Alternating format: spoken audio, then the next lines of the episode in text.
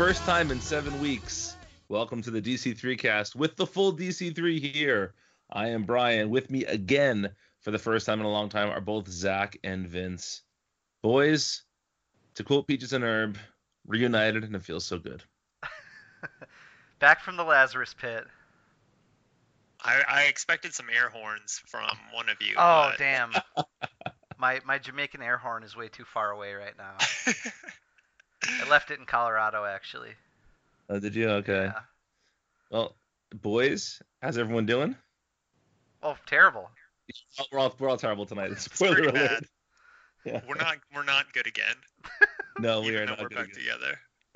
Oh. But ho- but but hopefully the three of us can uh, collectively lift each other's spirits. Comic Con And is the- going to lift our spirits up. Our, our our discussion on Comic Con. I just know it.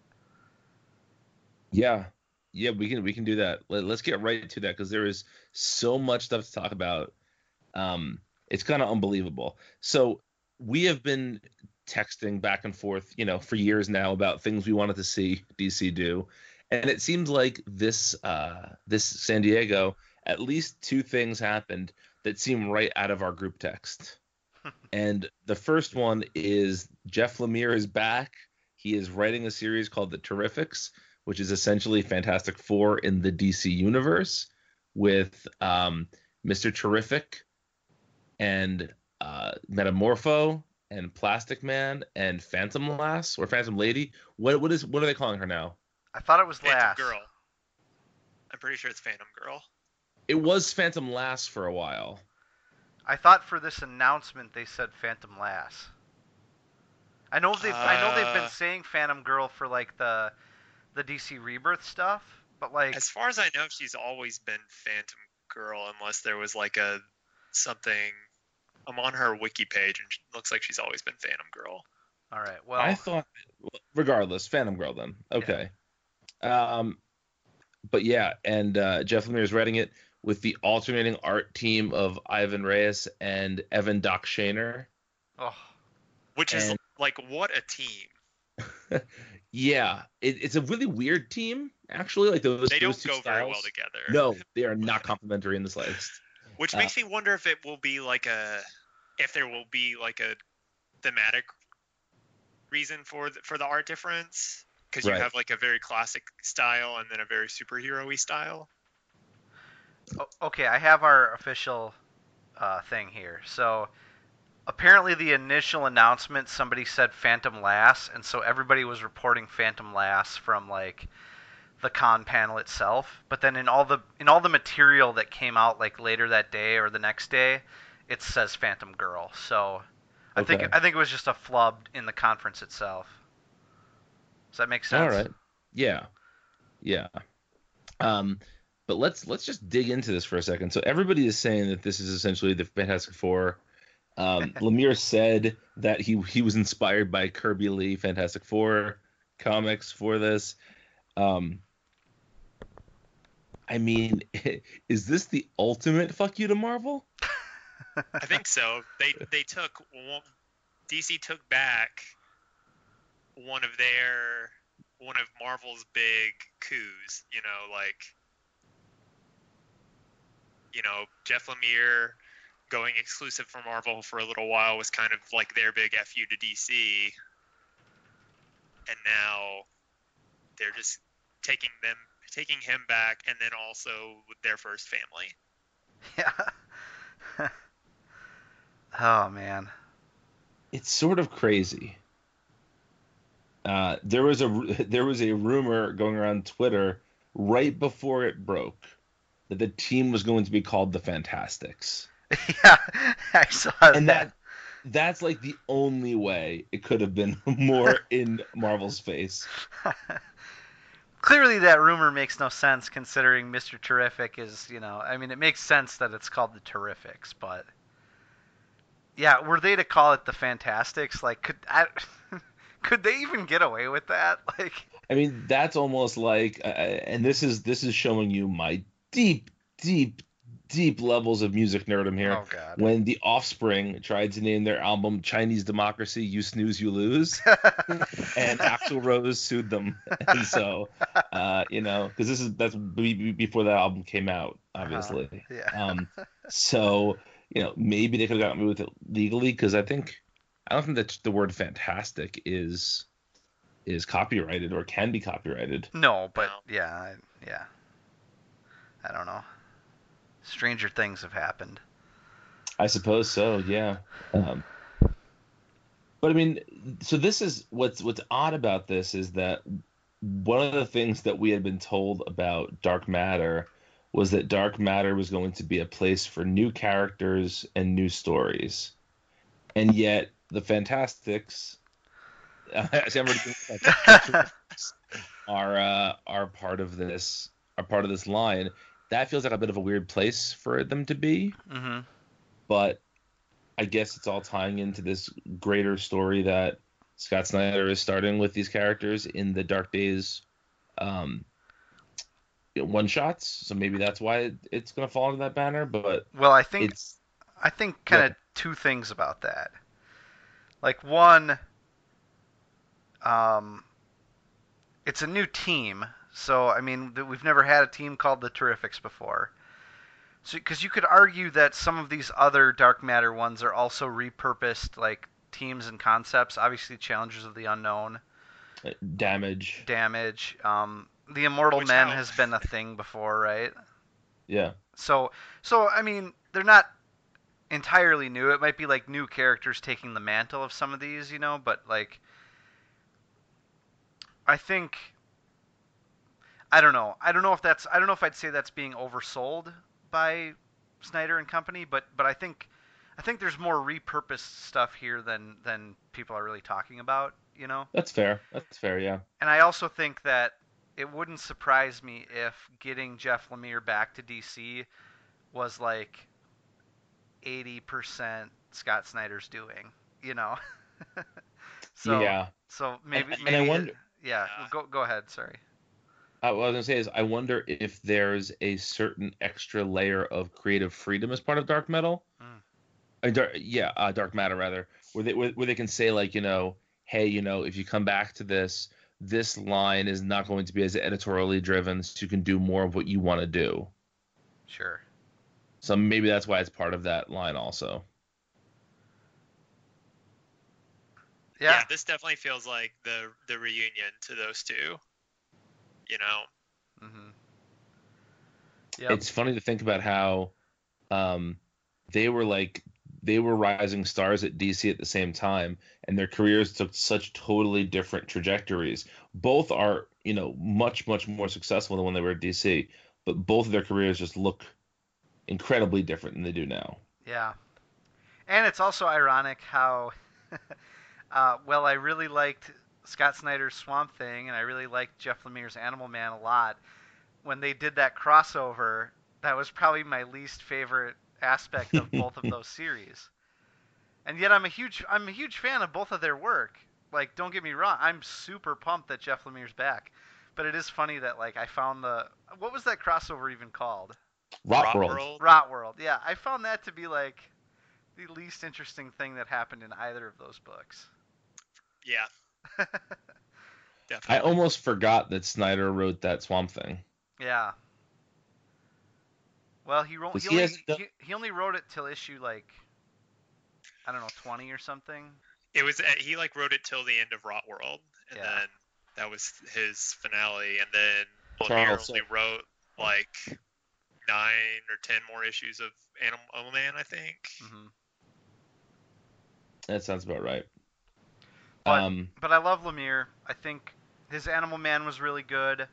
I really liked his Frankenstein book that he did. Um, there's been a couple other things at DC that I wasn't as jazzed about, but like, I just think the guy's capable of really great like stories that are full of heart. So I can I can, dude, a a team that's like inspired by Lee and Kirby's Fantastic Four, written by Jeff Lemire. Oh, Modon, come on. I, uh, I I'll- I'll go to bat also for Lemire's uh, stuff with the Atom that he did real early on in his DC tenure, Yeah. and and also his Superboy run Oh, he did. Superboy was so good.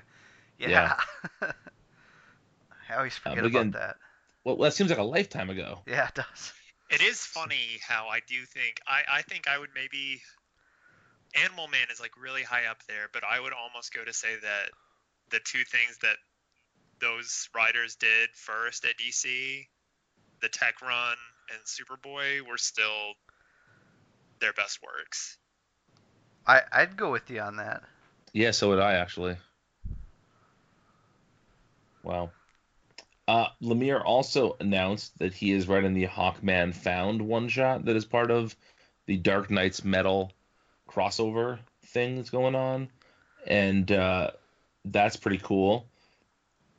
And uh, the the Lemire thing really got me thinking. So I'm uh, I, I'm gonna I'm gonna change some of the names in this story, but couple of years ago I was at uh, New York Comic Con and Lemire was one of the guys I interviewed, and Lemire was one of like two or three people who, in the same day, had told me like, oh everyone's leaving DC, like it's not a good place to be working right now, and he was very upset. It- this was during the um. Uh, what was the the weekly book he was on? Future's End Yeah. it was it was during the Future's End time, and he just said like it was just a very very tough gig to write. How there were a million fingers and everything, and how he was so happy to not have to deal with that anymore. And so for that guy to come back, seems like either things have really changed at DC, or like I said before, maybe they're just giving him a really sweetheart deal here, where he he doesn't have to worry about editorial interference as much or whatever the case may be. But it just seems like literally anything is possible at DC right now. James Robinson is back. Jeff Lemire is back. Greg Rucka is back. You know, anything is possible. Yeah. I mean, short of Mark Waid coming back. And I still have my fingers crossed for that one. Maybe he's gonna do Legion again. Well, you know, I, I wanted to bring this up. We always joke about Jonathan Hickman taking over Legion, but I feel like that is more probable now than ever before. It seems like DC is a place people want to work. yeah. Isn't that so weird? Yeah. It's just so weird how this this San Diego is like the inverse of the past like five San Diegos. Yeah. Yeah. Like what did Marvel announce? Not to, you know, take a big dump on Marvel, but That that um the um that X-Men book. Yeah, the, the, the Ed Piskor. Yeah, X-Men the Ed book. Piskor like that is that's a, that that tips my canoe basically is what I'm saying. Yeah. But uh, aside from that, it's like yeah, I mean they did the most Marvel thing you can possibly do, which is they turned Spider-Man and Deadpool into Spider-Man versus Deadpool.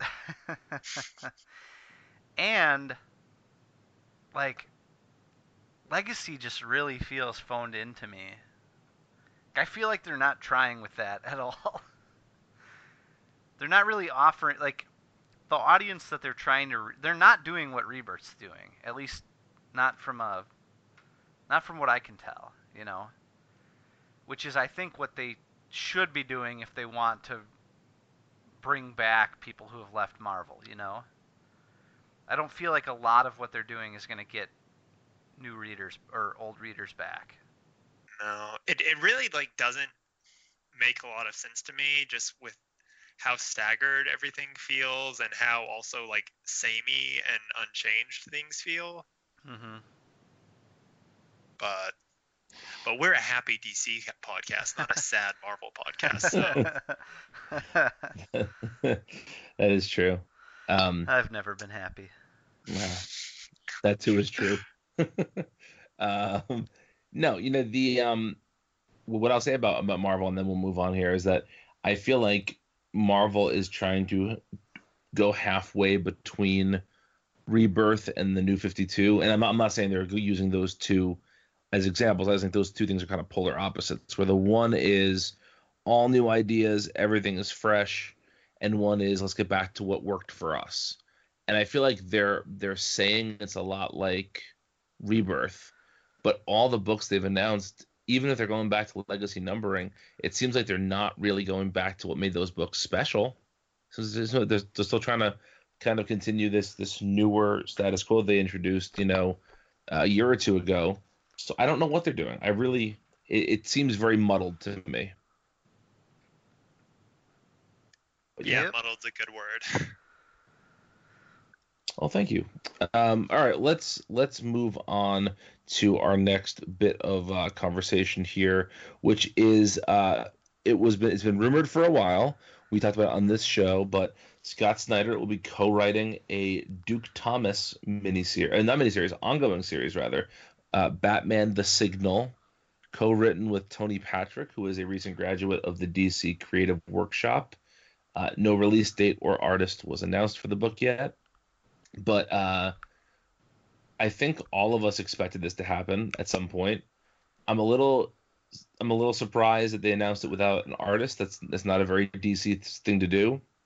Um, and I'm a little bit surprised that they're calling the book Batman: The Signal, even though it's not about Batman. But I'm not surprised about, about that. yeah, the signal is just not going to sell anything. People yeah. will. I'm just afraid, you know, people are going to think it's a book about the bat signal. well, that would be very Scott Snyder to write an entire miniseries about how the origins of the signal and the secret, the secret history that you, the terrifying secret behind the signal. It would You're begin right. with voiceover narration saying, "My grandfather was a nightlight." And then it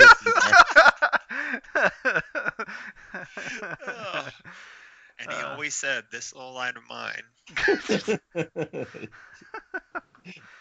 right so, tough guys. So this is how good the comics discourse is. I tried to read like articles about this uh, this book coming out of Comic Con, and the comments were almost almost 100% purely how terrible of a name the Signal is, and that was some sort of portent for how the book was going to crash and burn because because the signal's a bad name. Um, let's do better. Did you happen to Did you happen to see any of the racist stuff that was being said? Oh God, no. No. I just saw one thing that got it got retweeted a bunch, basically saying, uh, and of course I'm paraphrasing here, something like, you know, why don't they just call him what he is, Black Robin? Oh jeez. like, come on, guys. Let's do let's let's do better in the discourse. You know, let's do better. Yeah. Especially because, uh, and maybe this is gonna hurt some people's feelings. Ninety-nine percent of superhero names are terrible. yeah, yeah, that's true. Ninety-eight percent, maybe. You know, Batman. Just think about that. Just really sink your teeth into that. You know, he's a man who's a bat. That's what he is. the name is perfect. It's pretty fucking simple, Salvatore. Superman. He's a man who's super. What what more do you want? Hey, fuck you. Cat. Say cat woman. Nothing left in the imagination there. it, it's like a short skirt. It's got to give you enough information, but it's got to be short enough to be interesting.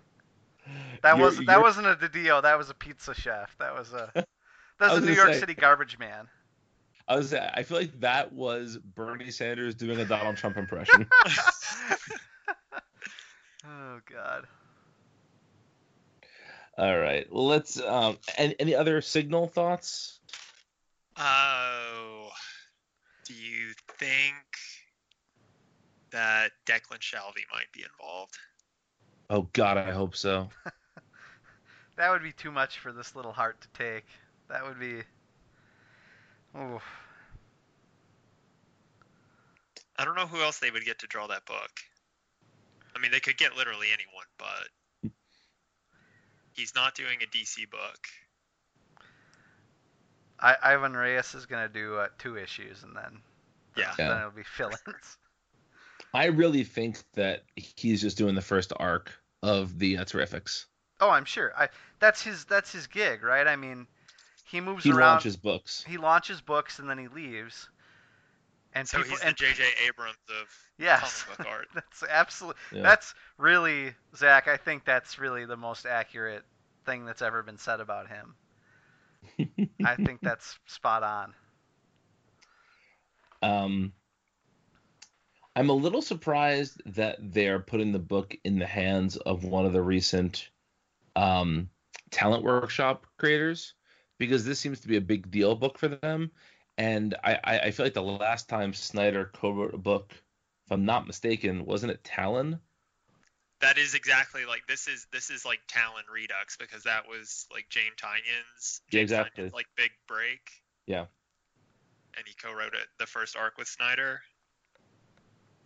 Um, so in that way, this is also just a like totally on brand Snyder move to like create a character, spin him off into his own book, and bring in like one of his proteges to co-write it. Yeah. Well, and let's be honest. I like Duke for as much as we've seen of him, but for as long as he's been around now, they really haven't given him much to do. So to think that Duke is going to sell a solo, t- solo title on his own at this point, I think would kind of be naive. So you throw Snyder's name in there, you throw Batman in the title, and you have like an instant, I don't know, extra 30,000 sales or something. you know? It's actually probably pretty accurate, yeah. Yeah, I didn't think of that. You guys are smart. You guys are smart. Uh, also announced as part of Dark, and that I believe that's also part of a, the Dark Matter line, right? It was announced during the Dark Matter panel. It would make sense. I don't. I don't remember. Um, like it, it. It was the only one that wasn't, you know, part of that. That like promotional image. I. Be, I don't believe Duke was on there. Yeah, I don't. I don't think so but we know that he's intricately tied to the metal. So, right. Um, yeah. I have a question. So none of these Dark Matter books are going to have the Rebirth banner on them, which is still running mm-hmm. in like, you know, normally you see those things go away, but like Rebirth is still very much the status quo. Its banner is on all of the mainline books. So is Dark Matter going to have its own completely separate similar banner that's going to be on like essentially every issue and every tie-in? I wonder. I bet it will be. Yeah, I would. I wouldn't be surprised if it was. I kind of like that. I kind of like that it gives like fans, like here, you you want to read the Dark Matter books? They are all clearly labeled this way with some sort of quote unquote trade dress. You know. Yeah. I like that. I like that they've done that for Rebirth. That there's no confusion about what's a Rebirth book and what's not. There's just a fuck ton of them. Yeah. that, that yeah. that's a problem, but you know. Probably. but yeah. Um, but speaking of, of dark matter, we had a, a, couple more dark matter things to get to here. Another dark matter book was announced, Brimstone by Justin Jordan and Philip Tan. Uh, good for Justin Jordan to get some more DC gigs. I like Justin quite a bit. He's a good writer. Um, not the biggest Philip Tan fan in the world, but uh, you know he's a name and uh, it's probably good for Jordan to be paired with a name. Well, and I, I hope the good Philip Tan shows up because we, as we know, there's a good one and there's a bad one. That is true. And I don't I don't even know how good the good one is, but it's acceptable. We, we know how bad the bad one is. We know how bad the bad one is. Yeah. Um, and uh, the last Dark Matter bit of news here. DiDio announced that these books will be two ninety nine and there'll be no variant covers. That they are trying to make this as affordable and easily easily obtained as any books the DC is doing right now, and, and that's a uh, that's a noble cause. Even if I think it's not going to change that much, I, I, I like I like what it what it tries to represent. Well, we're just here to please you, Brian. Yeah, I'm sure. Uh, I'm biting my tongue. Um, so there was a there was a a, a, uh, a retailers breakfast that happened at San Diego Comic Con, and a couple of things came out of that. The the one that's really of interest to me is that Jim Lee said that the Milestone relaunch will be codified in the next few months. Now they've been saying this for quite some time. Years. But yeah. yes. Um, do you guys have any hope that it's actually going to happen in the next few months? I have hopes. Yeah, I do. I don't. I don't think Jim Lee would have said it if. Yes, I think. I think something will be announced. I think New York Comic Con is actually the perfect place to do that. I think that New York Comic Con is is taken more seriously as the comics uh, convention at this point more than San Diego is, hmm and I feel like Milestone is is sort of the um like Milestone is the DC imprint that hardcore comics people want to see back more than anything else.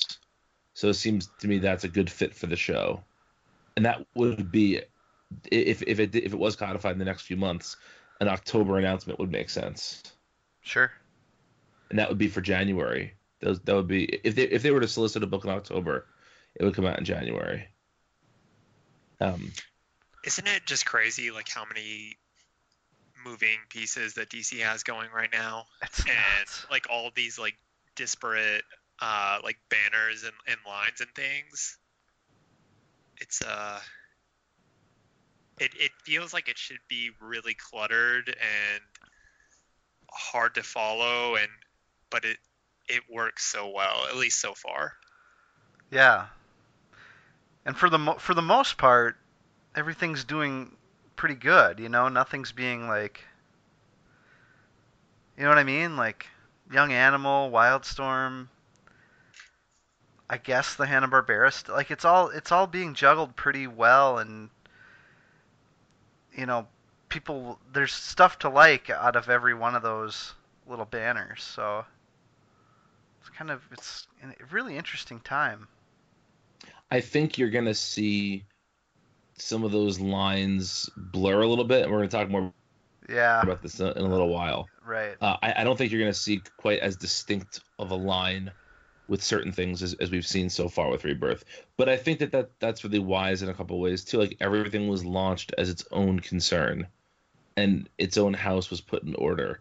And then once they figured out what it was and how it worked, well, okay, then we can start, you know, possibly moving it into the more mainstream DC universe.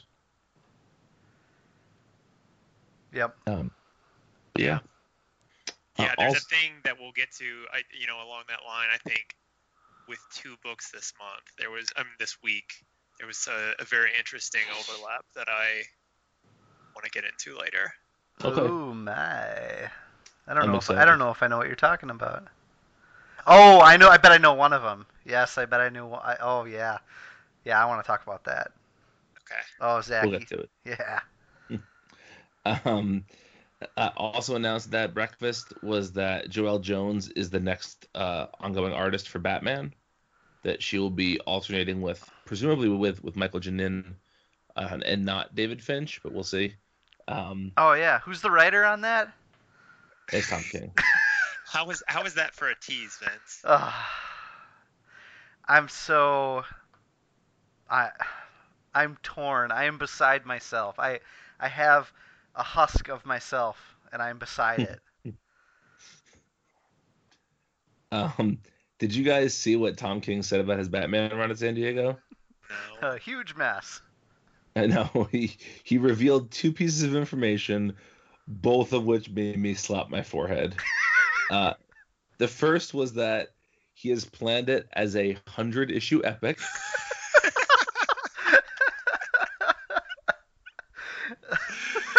Oh which you know second- what like at this point is not that ridiculous because it's double shipping so That's four it years. could really happen Yeah, it's a, it's a four year book.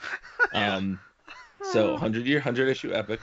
And year that- Yeah, that's what it feels like. And the uh, and the theme of the book is can Batman ever get over the death of his parents?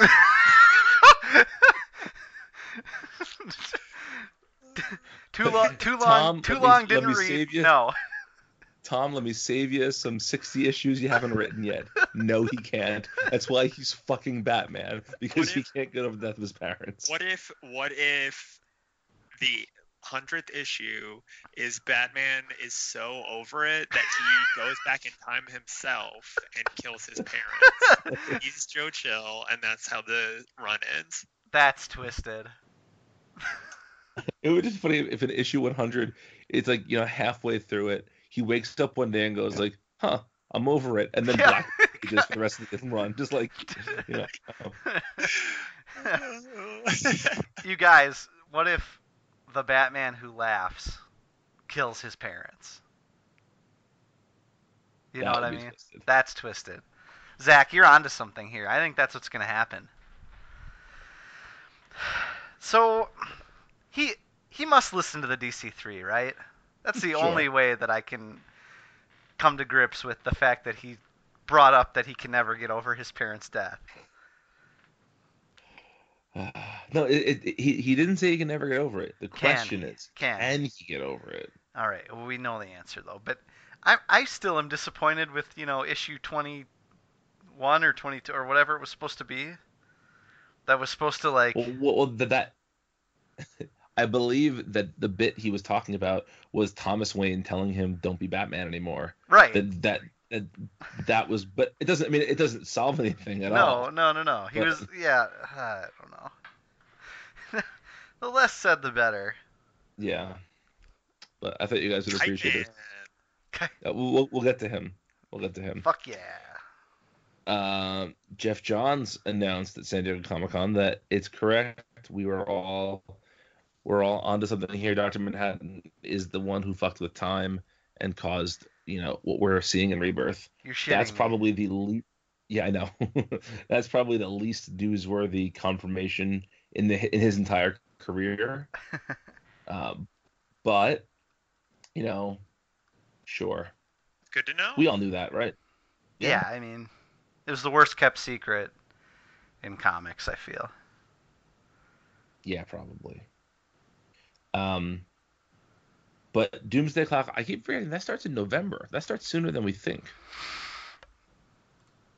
Yeah, I guess. Yeah, it'll be here before we know it. That's for sure. And uh, the other thing that he announced uh, for that book is that it's a year long. That the, the book starts a year in DC's future, but it takes place over a very short period of time. So at the end of the year, DC will, will have caught up with the Doomsday Clock timeline. That's kind of cool. That's that's like a year one style thing that that uh, It's like it's like one year later. yeah one year later yeah that's that's what I Yeah. meant yep Yeah. So I- I'm I'm I'm kind of down for that. Yeah, me too. Um, all right. Um, also announced this uh, week was a new digital first series, Gotham City Garage, which is based on uh, much like DC Bombshells, based on a statue line. Um, did either of you happen to catch the creative team on this? I closed my window prematurely. yeah the writer No. the writers are um uh, oh, it's the um, the Lan- hacktivist. yeah guys, right? Lanzing and Oh, uh okay. hold on talk amongst Uh, yourselves Uh, Jackson. Jackson Jackson Lanzing were their first Jackson. Lanzing and Colli- Colin- Collin Kelly that's it. Yeah. Uh, okay. Sans Alyssa Milano Yeah, and and who is drawing it? Do you have that in front of you as well? um what is it called Gar- uh Gotham City Garage. Gotham City Garage Can I just say I had I was not aware of this uh, statue line at all prior to this. Neither was I actually.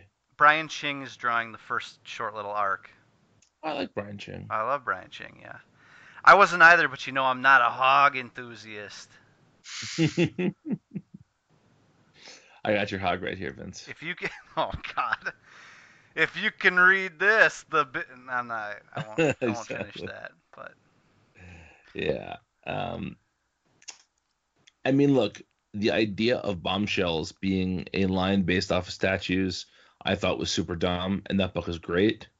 yeah, So, it's why really. not? If you include that, that's like probably one of my top ten favorite things. That, I mean, I guess it's on hiatus right now, but while it was running, it's it's one of my top ten favorite things DC was doing.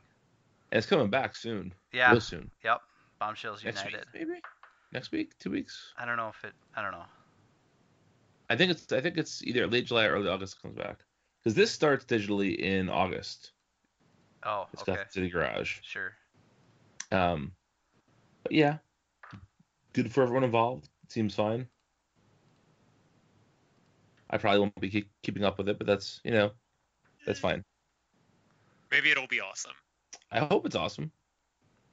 Uh, I hope that much like the Lego Movie taught us that everything is awesome. That's a lie. yeah. yeah. Uh, yeah, it is. Um, so uh, we have, we're like halfway through our our news segment here, and we are like 35 minutes into recording. So there we go. eh. Yeah, it's this is good stuff. Give the, the peop- listeners are give the people what they want. exactly, and they, they've been missing the the, the chemistry of, of, uh, of the three of us. Of so. the boys. Exactly. How many Z's are on the end of our of our title there? Well, at least three three, of 'em? for sure. Yeah, okay. because All right. everybody takes a snooze when they listen to us. Oh. Hiyo.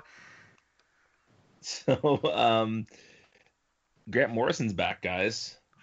In like the best way possible. No, the Multiversity 2 is the okay, best. Okay, fine. way Okay, fine. But but more. This is less a sequel to Arkham Asylum and more the continuation to his Batman run that I always wanted. Yeah. Yeah. That's what Uh, re- that's what really. I heard Arkham Asylum 2 and I was like, eh, eh, and then I heard it was the Damian, st- and I'm like, ah, you, you With bastard. with Burnham, With Chris Burnham. With Chris yeah. Burnham, yeah, it's yeah. I what, eh. what more do you want? Yeah, it's it's it's pretty insane actually. Um, but you know, it's great. I mean, I know we say this every week, and I know people think we're shills, but like DC is just killing it lately with this stuff. It just seems to me like they finally figured out, like, oh wait, people like our characters, and they like it when good people cre- are working on these books. Let's do more of that. yeah. Um, and so he's doing, like you said, Arkham Asylum 2, which is really the Damian in the future Bat stuff, as well as Wonder Woman Earth 1 Volume 2. I still have not read that Volume 1. Have either of you read it? yeah, it was it was fun. Vince? I feel like if you will think you'll think now since you see I read it before Rucka's year one, and Mhm. so I thought, oh, this seems derivative of Morrison's Earth one. But Hmm. now you'll think you'll probably think the other way around. And see, Uh, for me, for me, like, yes, I, I did read Wonder Woman Earth One, and I thought like between Rucka coming back and a run that I already really, really liked from Azzarello and Chiang, I kind of, I mean, it wasn't bad, but I was kind of like, I don't really have like emotional space to really care all that much about this. So I don't think I was as jet like there was just so much Wonder Woman going on, and this was just another or you know what I mean, an origin. Yeah. Like I want all the Wonder Woman I can get, but like I can only read the origin so many times. Hmm. Does that make sense? Absolutely. Yeah. Um, but yeah, I, mean, I, I think we're all pretty, pretty jazzed about this, and uh, with with good reason. Uh, let's transition over to the young animal side of things. The the big diff, the big change here is that the young animal books are going to be coming out under the Vertigo banner. Now I don't know what that means. I don't know if the term young animal is being retired, or if they're still going to be called young animal books, but there's going to be like Vertigo Young Animal. I think this is merely a um, an organizational move. Like now that Mark Doyle is in charge of Vertigo and Young Animal and the upcoming um, line of uh, more like adult stories that we've been talked about. Um, we, we, we've been uh, teased about, rather that I, I think that maybe this is just to put it further under one banner helps a little bit. But do you guys think Young Animal is going to change at all? I think Well, it's obviously going to change some. What with the crossover stuff? We'll get to that in a second. But in terms Okay, of being okay. under the in terms of being under the Vertigo banner, does that matter at all? I don't see how it could. Yeah, unless Vertigo itself becomes a place where you start to see more and more like mainstream DC characters being used for more mature stories, then like I could see that it would make more sense for there to be crossover between Young Animal and Vertigo in that way. And, but really, I think this is just mostly a editorial move You know, Yeah. Yeah. Like, well, I- it, I, I may be off, but it also kind of maybe seems like they, like Young Animal always seem to make sense as like a Vertigo type thing, but it, it almost seems like they launched as, as its own thing rather than under Vertigo because Vertigo has been kind of not like a toxic property, but you know nothing. It's stagnant. It's stagnant, exactly. And so now they've created this cool hip thing that they can inject back into Vertigo. yeah. Yeah, I, I just thought of this. Um, I did listen to to the show that I was not on when Mike said, and I can't remember though. Did you guys discuss the Sean Gordon Murphy Bat book? We didn't. Okay, we should briefly mention that because that is, I believe, part of this other imprint that Mark Doyle is um, is going to be editing. The imprint without a name. Oh, This- it's too twisted to talk about. It, it is quite tis twisted. It is. Uh, it's called. Is it Batman White Knight? Mm-hmm. Is that correct? Um, I, I don't have any notes on this. I just remember we didn't talk about it. And it's written and illustrated by Sean Gord- Gordon Murphy. And essentially, the plot is that Batman goes too far, and the Joker has to save Gotham. Which is like, that's essentially a transcript of my yawn. Like, I do not give less of a shit about that. Yeah. Uh, even though I love Murphy's artwork, it just it does it's a it's a fucking snooze for me. I'm really disappointed that that is his bat story. I was hoping it was going to be a continuation of what he and Snyder have done in the past with bat stuff. I know he's doing an arc on uh, All Star Batman with that stuff, but I would really rather almost anything Well, is he though? this. Because I thought All Star Batman was like d- definitely ending. Well, it's ending, but it's coming back as part of that line. Oh, okay. I didn't. I didn't see that.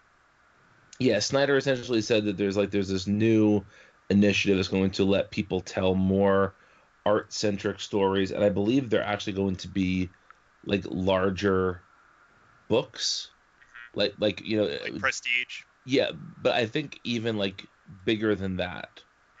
I think maybe like um Magazine size. maybe magazine size, yeah. That would be Um, awesome.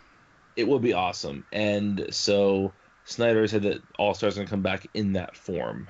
Okay. at some point. So we'll see. But I mean, are you guys at all excited about this story? He said, didn't he say at one point like the Joker is Don Draper? Yes, he did. So he But listens. He's also been listening. To this. yeah. yes, I would say. I, I, I want I want to inner uh, channel my inner child actor Moe Szyslak here and say you stole my bit. Like, you fucking stole our bit. That is totally our thing. And he uh yeah, he stole our bit. Oh God.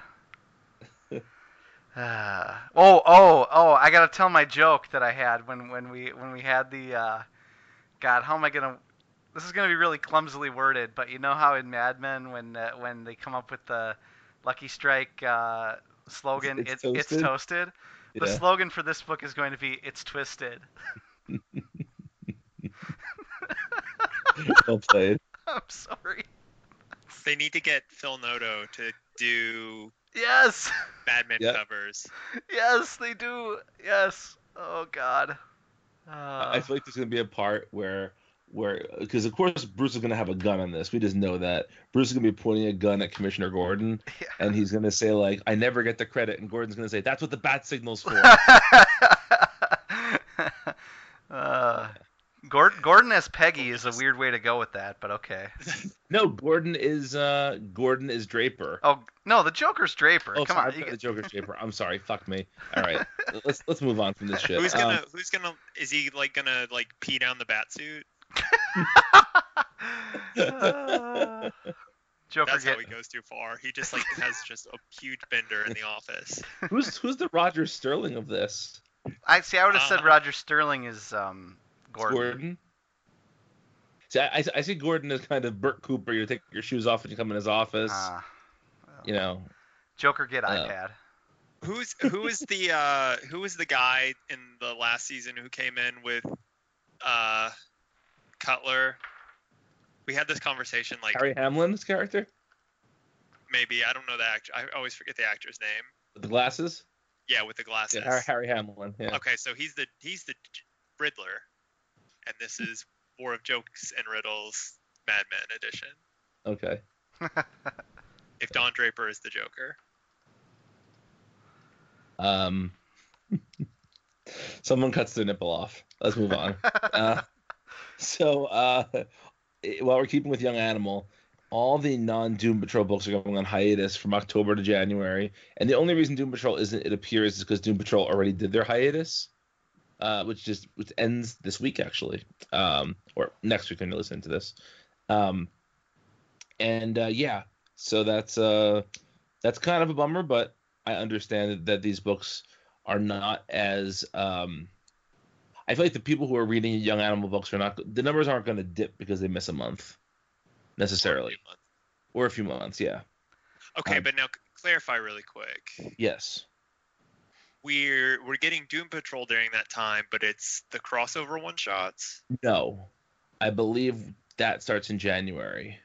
Yeah, that kicks off the the. Okay. End of the. I thought that's Animal what we were getting in lieu of Young Animal, so I must have misread that. No. No, I believe Okay. we're getting I believe we're just getting issues like 7 through 12. I think essentially that all the books are going to hit number 12. And then there's a break. Okay. But because Doom Patrol didn't come out for so long, right, right. they have to get to that. Um, but let, let's talk about that that crossover. There's going to be a Doom Patrol, a series of four Doom Patrol one shots. The only one that was announced so far is Doom Patrol Justice League, which features a Frank Quitely cover of a new character. And Vince, I know you want to say this name, so I'm going to give you the honors here. Who's on the cover of the book? Milkman Man. Milkman Man, guys. It's incredible. It's the best. I don't know what it is. I love it. Milkman Man. Man, if my man, son man. wasn't already named, he'd be named Milkman Man Salvatore. Repair man, man, man, man, man. Uh, so, uh, what do you guys think about Young Animal and the DC Universe crossing over a little bit? I'm a little sad about it. Maybe. With about a about the crossover. Yeah, I think so.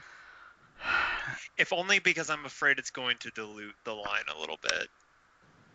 Yeah, I'm I'm with you. It it okay, this is this is my answer.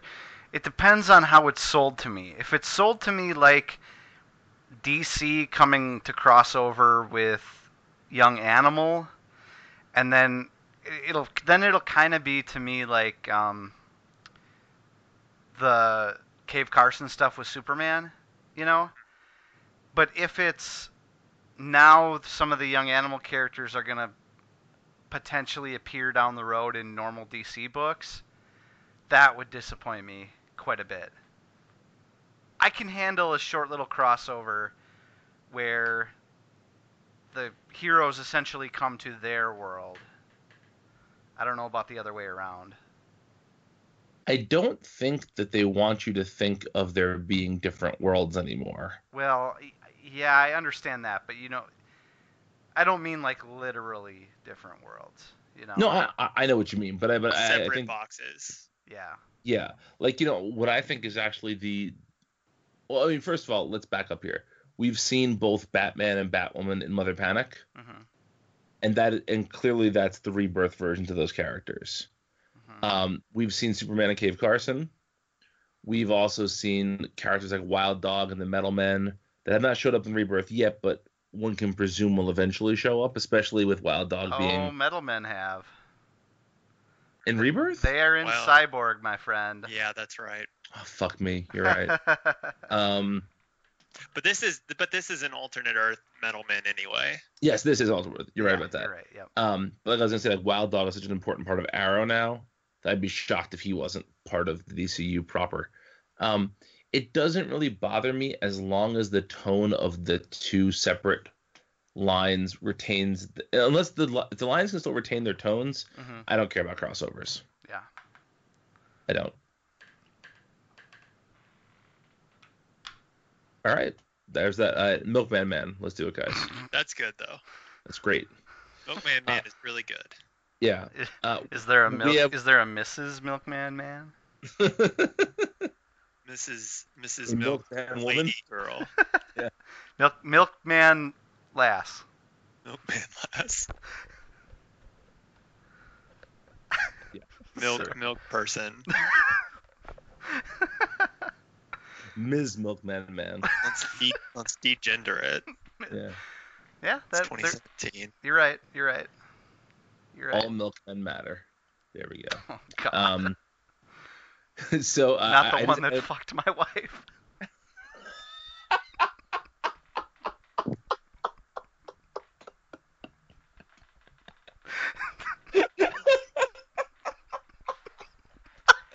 You broke me, Vince.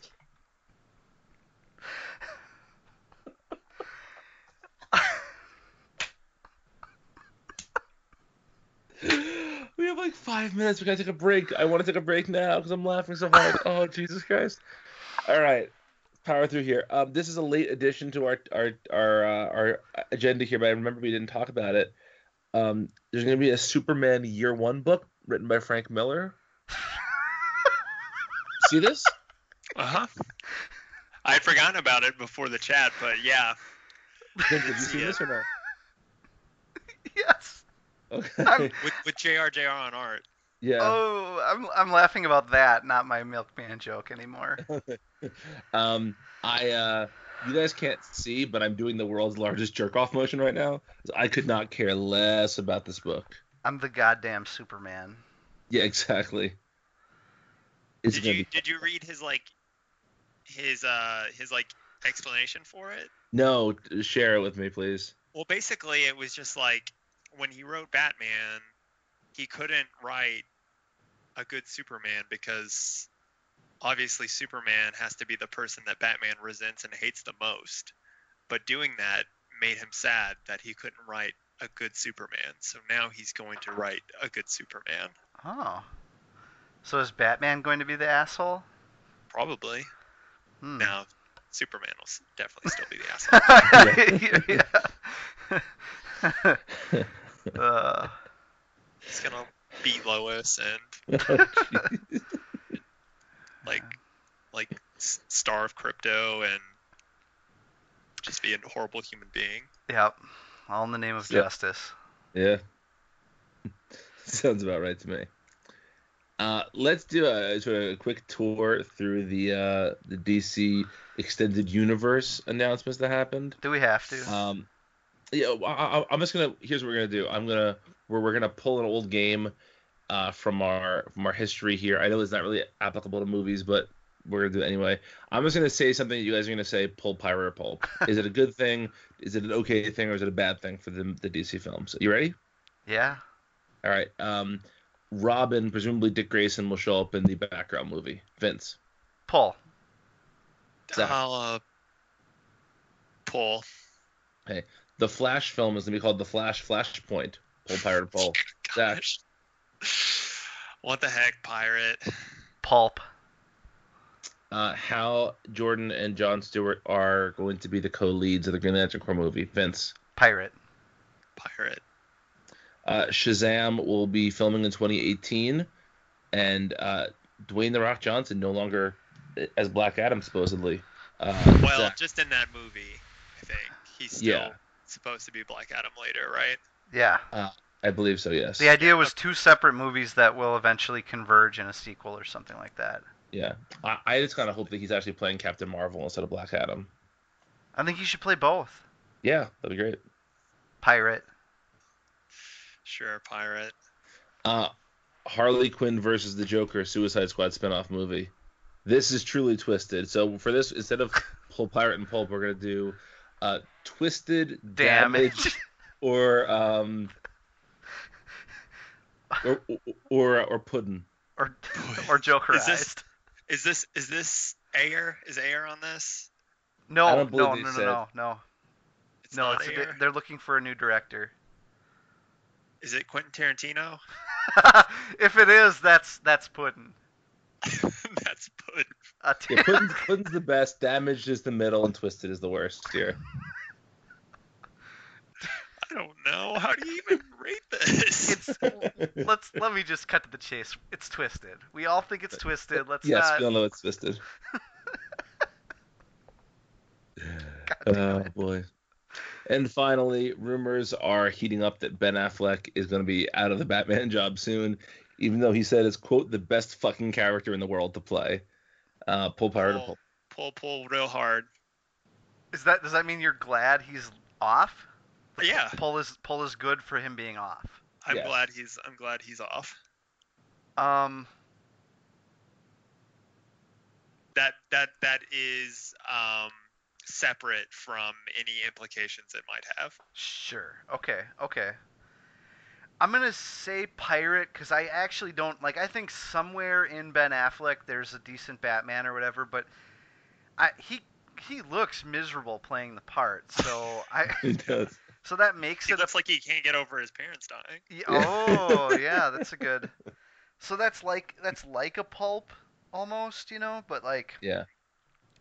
I don't ha- I hate a lot about Batman versus Superman and like I don't hate him in it. yeah, Ben Affleck is way down the list of the reasons why I dislike that movie.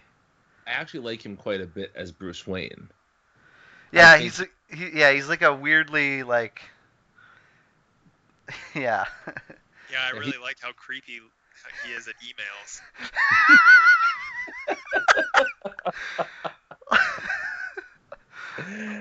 Ah, yeah, yeah, Zach, Um, you're right. yeah. Well, that's that's our nearly hour of news My god. conversation. Uh, we're gonna take a quick break.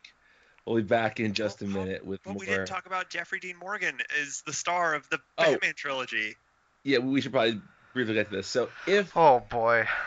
if this Flashpoint movie happens, and if they treat it as actual Flashpoint, isn't this sort of the thing they've really wanted to do from the beginning? Like to me, this is how they can keep Wonder Woman in continuity, but totally reboot Batman, reboot Superman, reboot anything that doesn't work. All you have to do is you have to believe in Ezra Miller enough as Barry Allen. That's pretty much all you have to do. Or you have him like run on the cosmic treadmill and come out as um, Grant Gustin. That's not going to happen. Come on. I know it's not going to happen, So but so here's the thing. Flashpoint does like every time they do like a new media adaptation or like a new extended universe universe, they seem to have to trot out Flashpoint, which they essentially use to make like to be like edgy alternate like you think you know the story of the Justice League? Ah, what if what if Batman was Bruce Wayne's dad? Isn't that twisted? You know, like it- really feels like they do that every time. And like Geoff Johns like adjusts his bow tie and and blows the dust off of this like business card that says Flashpoint on it, like every chance he gets.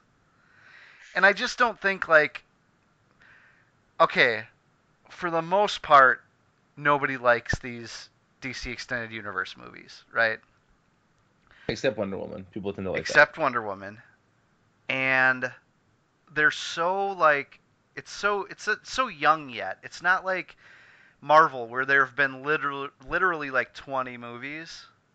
There there's been like 3 movies. And so. There's been four movies. Come on.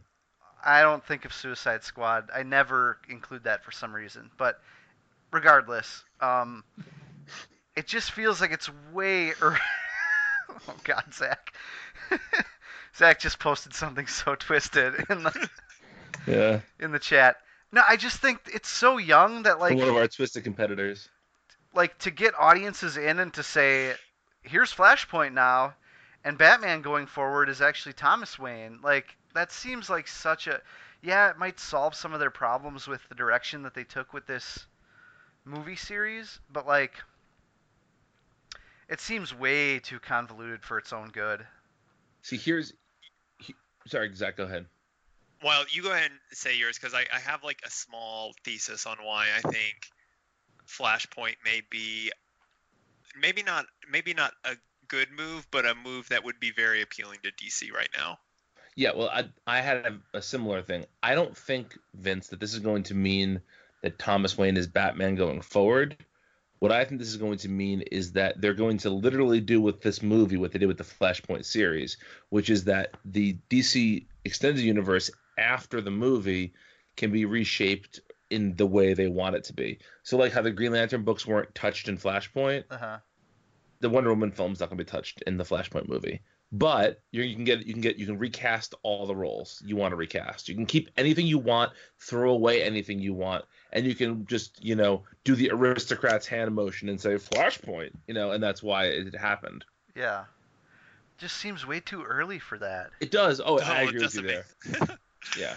so so here's what obviously they're doubling down really hard on Wonder Woman right now. Like the the new trailer was like a minute and a half of Wonder Woman and then other stuff. Um and they're also banking pretty hard on Aquaman being a success or being well oh, received. you're right. And Flashpoint is basically like an excuse for them to get to do a Wonder Woman Aquaman movie under the guise of a Flash movie. if they follow it to the letter, yeah. Right. That's Which in- at this point we have no reason to think that they wouldn't. that's interesting. It actually makes a ton of sense because you can also do then what DC also loves to do, and you can have the superheroes fight each other without it being without getting the criticism of it being dark and gritty. Because hey, this is a dark and gritty alternate universe. This isn't, Yep. you know. Oh, oh I'm- yeah, I'm, still gonna bomb that criticism at them. of course, of course. All right, I mean it this time. Now we are taking a break. All right. We'll be back in a second with more DC3 cast. Hi, I'm Paul, the host of the Comic Syllabus Podcast, a weekly show on the Multiversity network of podcasts. We read widely and we dig deep, bringing different analytical approaches to our study and appreciation of the wide variety of comics out there. Along with comics teachers, critics, and creators, we do close readings of classic and current exemplars of the medium, and we invite you to join us every Tuesday here at multiversitycomics.com. So let's dig deep. And we are back with our reviews of books for the week. These are the books that were released on July 19th, 2017. If you haven't read them yet, pause the podcast, go read the books, come back, because we're going to spoil some shit. Um, first is Aquaman number 26. 26, right? That's wrong, but. yeah, 26. It's 26. Uh, writ- yeah. by- yeah. Written by Dan Abnett, illustrated by uh, the unpronounceable Sejic. Se- Sejic. How did we come down on this last time? Sh- Stjepan Sejic. And, and we don't know if that's right, but we got to say it with confidence. I'm pretty sure Yeah. it's Sufjan Stevens. Ah, Okay, that's yes. right. You're right. Yep. Yep. That does make a lot of sense. Uh, so this is the the second part of this new arc, and god damn, is this a good comic, guys? it's Yeah, this- um This book just uh it was already good, but now it's just Ugh, I get chills. it's next level shit now. Yeah. It's you know this comparison gets thrown around, and I'm not even like a huge fan of the property, but it's got the like Game of Thrones level of like uh, royal political espionage type stuff going on. You know, different factions uh, making power moves and things like that. You know. Um, yeah, there's like yeah, there's like three or four different factions that you kind of have to keep track of, and Abnett's doing a really good job of like telling you what all those motivations are. Um, but it's it's it's it's really satisfying, sort of deep, uh, kind of political story in that way. Yeah. It's it's pretty much Game of Thrones meets Street Sharks. almost spit out my beer. Woo. Uh, I, But like really good. yeah. I I have kind of a weird comparison to make as well. I don't think it's just the art, but something about this reminds me of Jason Aaron's early Thor stuff. I can see that. Yeah, that's interesting. I, yeah.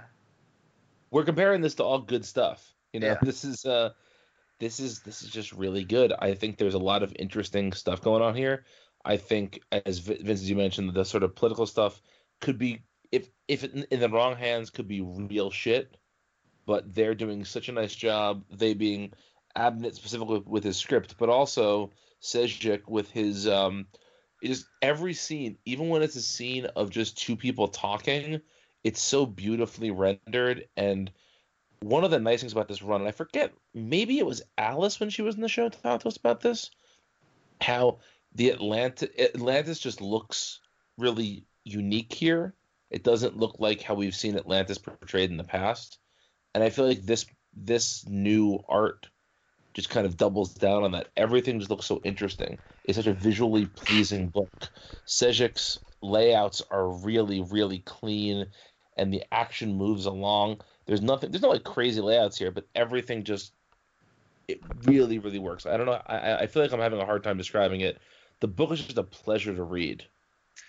Yeah, no, you're totally right. Like that scene with Volko and the the widow. Yeah. Um. Yeah, it's just two people talking, but the the composition of the page, their facial expressions, the the flow of everything, it it just felt so good, um, and and very compelling. And all of these new characters and places that we're seeing are all really interesting. Um,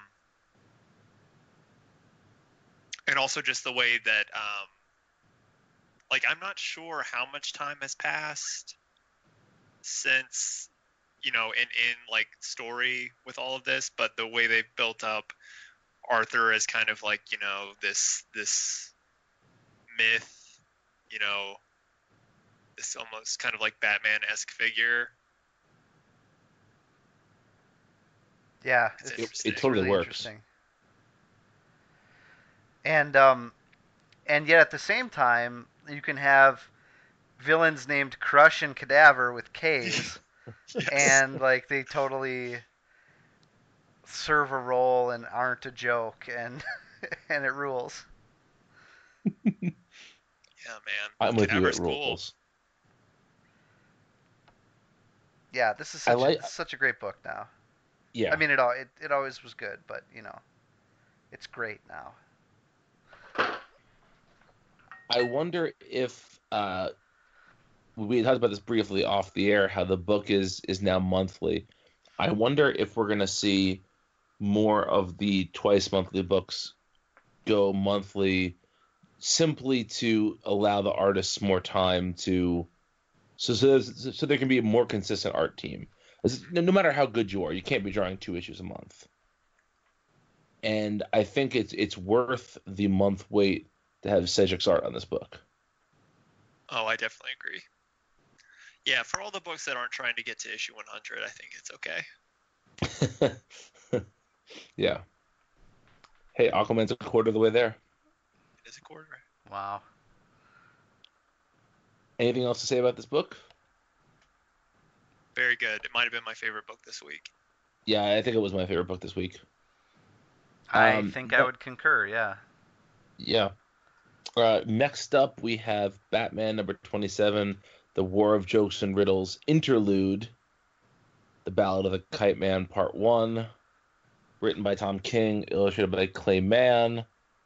Um, Vince, you really hated this, didn't you? I I hate this. I hate the War of Jokes and Riddles. I I'm probably gonna hate everything that comes out of this arc. I guess. I I just can't stay. Everybody is so grimdark and edgy. Everyone across the board. It's. I can't I can't deal. I think it's really weird that there's a couple of instances here where King is using characters, and obviously this is the past. They haven't established how far in the past, but this is you know this is right after the zero year. But it's just weird to me that like you would use Clayface in this book as as being a shitty villain without really addressing that. Like he's a hero right now, and he's a really compelling character. So just to show him being essentially a goon in this, I don't think that's sol- I don't think that helps anything at all. It's just a weird choice. Even Deadshot appears very different here than he does in Suicide Squad right now, and it's not far enough in the past that this is like a clever look back. It just feels like a weird out of character moment, and you remember like, oh yeah, this was five years ago or whatever it is. Well, but that's technically supposed to be like the very beginning, though, right? Right? Yeah. I feel like that makes sense. I just, I just don't think it's being done very effectively. I guess. Um, I, f- I feel like they should either focus on that or not focus on that, and they're doing this. King's doing this halfway thing. I will say this: I, I think that the parts with Kite Man's son did tug at the heartstrings a bit, even if it's so overplayed and so amped up to eleven, and the kid dying while saying that he thinks he's gonna go go to hell is really you know over the top. Um, but I, I do think that there's uh there's something there. When you say that, it makes me feel really bad because I was about to say I thought this issue was really funny.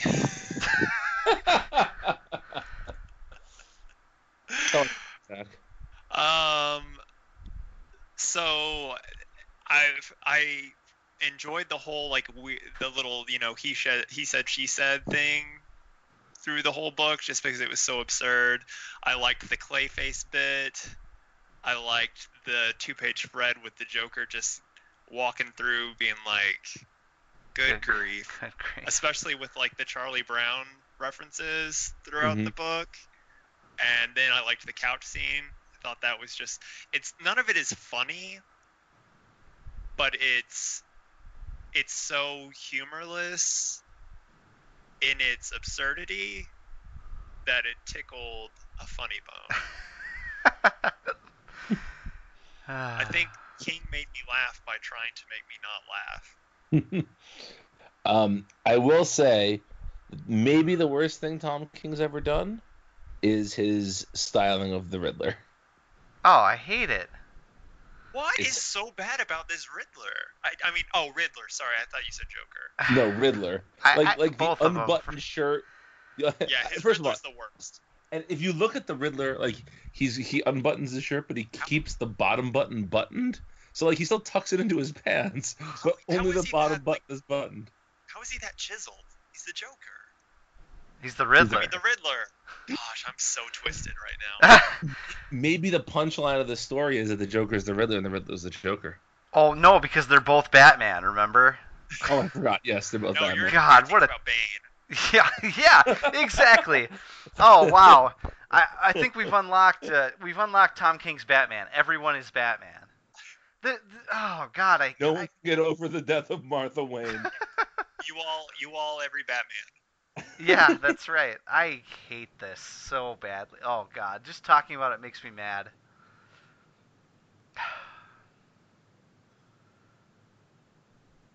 I like this Joker. I'm gonna be out. I'm gonna go out there and just say it. I don't I don't like this Joker, but I like this Riddler way less. You like this Riddler less, I, so I you don't- I don't- dislike the Riddler more than this Joker. yes, the Riddler. Okay. This Riddler is way worse than this Joker. I can agree with that, but it's like that's not saying much. No, it's not saying anything. Of every Joker I've had to read since since Oberon Sexton. Well, that's really This is only that's really only like one other Joker. Oh, You know? there's been a, there's been a few Jokers. There are three Jokers. We all know this. There were three Jokers. Well, Oh. I mean, really, we had Faceless Joker, and then we had Face Back On Joker, and then we had Mind Amnesia, Wipe Joker. Yeah. Amnesia Joker. I was thinking purely of the creator. You know, like there's basically been one. I mean, Tony Daniel wrote him a little bit, but like Scott Snyder was the. It's been Scott Snyder's Joker for the longest time. Yeah. Jared Leto's Joker. Oh man, that's the most twisted of all. This this Joker's not sending you used condoms in the mail. it's true. He's just grumpy. He's That's just, he's exactly just why Joker. I don't like him. That's whatever happened to the silly. I want a silly Joker. I just Love I- that Joker. He's more like pouty though. He's like pouty Joker. He's he's he's cute Sundari Joker. Yes, exactly. That's why I like him. I think it'll be really funny if they tried to pattern the Joker after a different type of stand-up comedy every couple of years. so we got like three years of prop comic Joker, Oh yeah, and then we, sure. then we got three years of like '90s alt comedy Joker. Where he just told stories. and, and, and then, then, and uh, then we've got like vulgar dad Louis C.K. Exactly. is Yeah. like- yeah. I love Harley Quinn, but I hate her guts. I want her dead. You know. Yeah. Exactly. Yeah. Yeah. And then and then at some point you get Carlos Mencia Joker who just steals all the Riddler's shit. See, we're on to something there. Yeah. It's good. Uh, what's not good is this comic. Now, here's my question: since all the solicits are fucked up, because th- this was supposed to be part three of the War of jokes and riddles, and then it wasn't. It was uh, it was this interlude.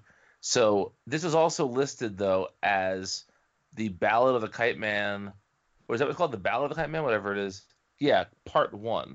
So are we getting a second part of this stupid story? We are Yeah. getting another interlude. They, these the interludes have are- been planned. Yeah. Yeah. But it wasn't planned this early. No, no. I, well, I think it was planned pretty close though. I think they maybe just moved it up one, right? I don't. Well, I don't know because when DC sent me the solicit with the preview, it was still the part three solicit. Let's see what See, I, 28 says. I think they just thought, you know, we have these interludes. Effectively, we could drop them pretty much anywhere we want, hmm and so they needed it early or whatever, so they did. That's what I feel. Yeah, I don't know because now number 30 says that part it's part two Of this of the interlude. of the interlude. Yeah. Okay. Yeah, I don't know. Of the wonderful interlude we all wanted. Yep. sure. I, w- I mean, I do. I think the interlude is better than the main event. I Well, let I don't know. let's let's move on to a Batman story that is quite good, and that's Batman sixty six meets the Legion of Superheroes. That's pretty good. Uh, we got the Allreds doing their thing on this. There's, uh, you know, Mike Allred interiors is always a reason to celebrate, and we get that here. There's a lot of fun Batman 66 stuff thrown in here. There's a lot of fun Legion stuff thrown in here.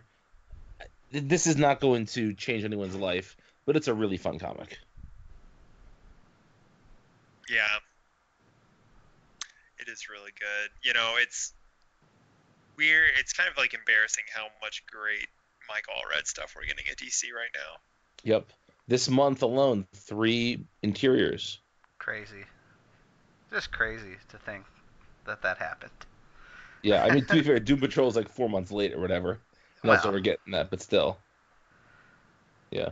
I think my favorite bit of weirdness though was when the Legion are in the uh, the Bat Cave, and someone's like, "Where's the dinosaur? Where's the giant green penny?" And Robin's like, "Just turn around."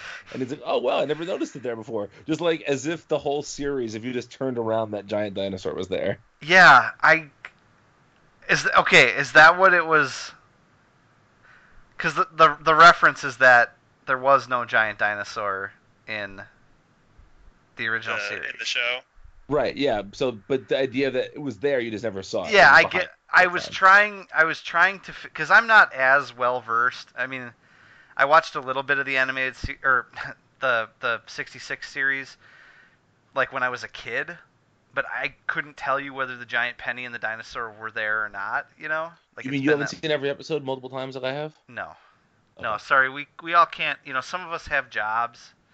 Um, I haven't seen them since I was in grade school, but I've seen every episode multiple times. It used to on the same time every day, and I watched it like three years running, so I'd see every episode multiple times. okay, well, regardless, I couldn't figure out what that joke was, Mhm. but I liked it. Okay.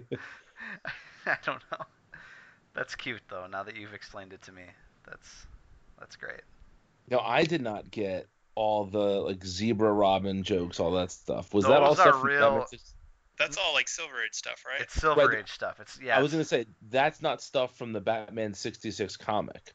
That's from actual Silver Age Robin stories, right? yeah, yeah, like That's definitely the I thought, turtle and the zebra. I recognize those. Yeah. That was- Yeah. I wasn't sure if those if those were Well, Silver but I- Age things Oh, or but if actually, those the were. turtle isn't the turtle a Jimmy Olsen thing though? It is Jimmy Olsen. Yeah. Yep. But that's a Silver Age Jimmy Olsen thing. It says Giant Turtle Olsen there. Yeah. Um, but I Oh, wasn't sure if yeah. was the 66 comic or from actual Silver Age stories. No, they're from the real stories. Okay. Then there was a one of the first things uh, Adam West Batman says is "Great Einstein," which is a Yep. nice uh, callback to uh, Madman. Allred, Mhm. Allred's Madman. I also really enjoyed the um like the game board in the middle of the issue. Mm-hmm. Where uh, one of the things is some days you just can't get rid of an egg bomb. Yep. And then what I thought was was one of the funniest things was when Ferro Lad at the very end is asking uh, Brainiac Five about like time paradoxes, and he's like, you know, Mhm. if we if we went back in time and we changed our history like this, does this mean it was always part of our history? And Brainiac's basically like he basically just deflects and he's like, uh, I don't know. It doesn't matter as long as we tune into the same bat time, same bat Yeah. century, and like just totally blows over the question. Yeah. this like needlessly complex question about time. But yeah, so much fun. yeah. And you got Shame in there, and you got uh, you know, like all these great little Batman sixty six uh, references. Good stuff. Yeah. Plus I- Solomon Grundy. Yep. Born on a Monday.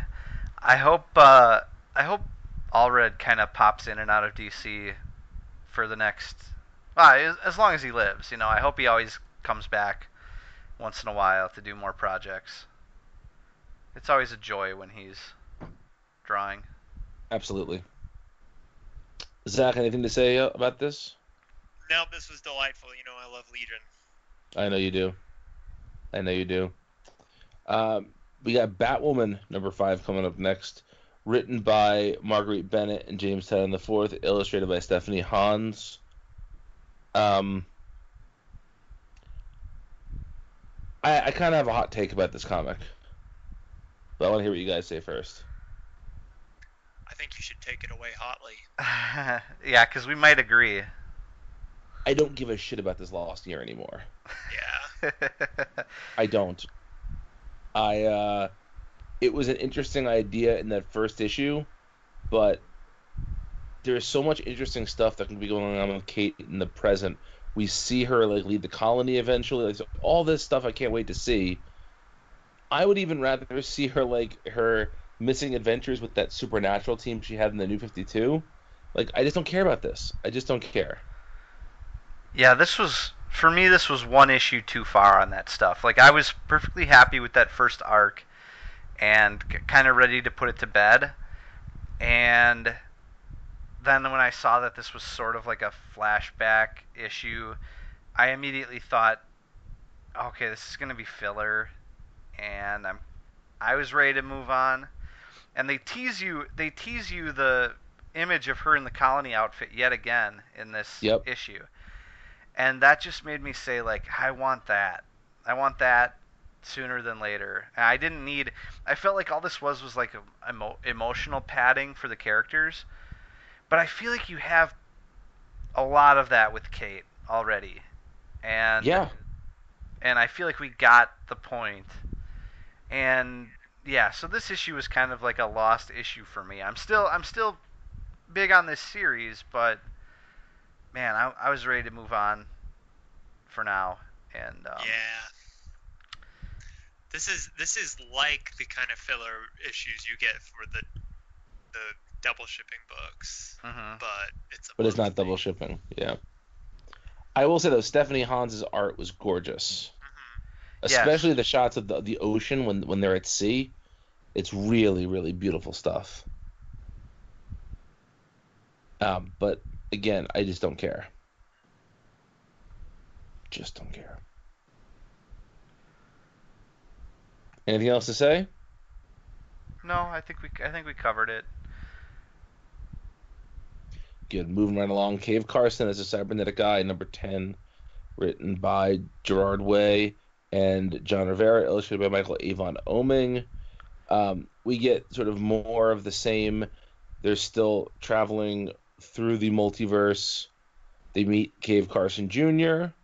We get another s- a sneak peek at the Metal Men here. Um, get Wild Dog, Wild Dogging around. What'd you raw guys think raw of this? dogging it. Raw dogging it, yeah. Zach, what'd you think? This was very good. And this is one half of the thing that I wanted to talk about earlier. Okay, go for it. Is that am I were we on the same page, Vince? I think is the other thing in Wildstorm. Mm, No. Oh, baby. Okay. Then Was this. actually in Justice League. Nope. Okay, we're I- com- we're on I- I completely the different Justice League pages. thing. So okay. I was on the. Justice League tip with you, Zach. So basically, they talk about the exact same like idea of how like this The universe works. Yeah, Yeah. the rebirth thing. About how it's like everything's just constantly like rebooting and refreshing, hmm which makes me wonder if that's like part of where this young animal DC crossover thing is going. That's interesting. That shows up again in Justice League and in Trinity, but You're, yeah, yeah, but it's interesting that that it's in Cave Carson. It's funny because obviously I read Cave Carson and I picked up on that, but because it's not a DC Rebirth book, I didn't. I just thought, oh, that's just a similar narrative device that. I mean, comics comment on that all the time, you know. Right. Yeah. But I think that's. I think you might be onto something now in the context of Comic Con. That's interesting. Yeah. Hmm. Yeah. I I am still. This is still my favorite Young Animal book. I know I'm the only one of the three of us who feels that way, but this is still my favorite Young Animal book. I just think it's so fun. I think Oeming has never done better work than he's doing on this book, and I'm loving all the peripheral characters. I lo- I love when uh when Cave what Caves with his daughter and she's like, so is, was that ship the first place you made out with mom? He's like, no, we made you there. Yeah. And she was so grossed out by that. I love that. It was just, it was charming. It was funny. It's, it's great. This book's great. Yeah, that was great. I, li- I like that there's like a alternate Cave Carson Jr. that shows up, and Mhm. there's already some sort of sibling rivalry between uh, him and Cave's daughter, and there's a lot of good little comedic beats between um, like the group and then the new Cave Carson Jr. and Wild Dog, and yeah, it was a lot of a lot of little funny stuff, and then. I love when comics do the thing that they did at the end, where there's like Future Cave and the Metal Men. I I love reveals like that, and um, I feel that's that's like in the spirit of sort of Cape comics at their very best, you know. Mhm. I love like alt universe type stuff, alt timeline. Yeah. Yeah. Um, now, Oh, I have to I have to admit, I think I made a goof. I read this issue and the last issue back to back, and I think the stuff that I was referencing was in the last issue. Oh, Oh, maybe it was. But notwithstanding, it's still similar. hmm Because it, yeah, yeah, it was almost like it was so similar that that I like made note of it. So yeah, just to clarify, because I was like flipping through this issue and I was like, I can't find what I was thinking about. Oh, um, but yeah, okay, there we go. um, so did anyone else notice the similarity with the rebuilt Mrs. Carson and the Lois Lane Red Tornado from Earth 2? Oh no, I didn't think about that. Yeah, very similar look. Not, not, not that it means anything. Just, just a, an observation. Yeah, is that so? That's supposed to be the other Cave Carson, right? At the end too. Yeah. I believe so. Yes. Why is his head so big? That's just Some the of us have big It's heads. just the way Oeming draws sometimes. Okay, I didn't know if maybe he was supposed to be like super smart, his giant brain. Could be, I guess. Uh, that brings us to Green Arrow, number 27. The second part of the Hard Traveling Hero storyline. We get Wonder Woman showing up this week, which was fun. Um, this is always written by Ben Percy. This week illustrated by Jamal Campbell, whose style fit right in with what with what DC's been doing on this book. Yeah, I we've I made a note here. Um, as far as Jamal Campbell's concerned, we liked him on that Vixen one shot, Yes, we did. and then there was another fill-in that he did, and I don't remember what it. wa- I don't remember if it was I think it was, um, wasn't it JLA? was it JLA, and and we we saw it and we were like, this doesn't. We didn't we didn't like it. It was like stiff and weird.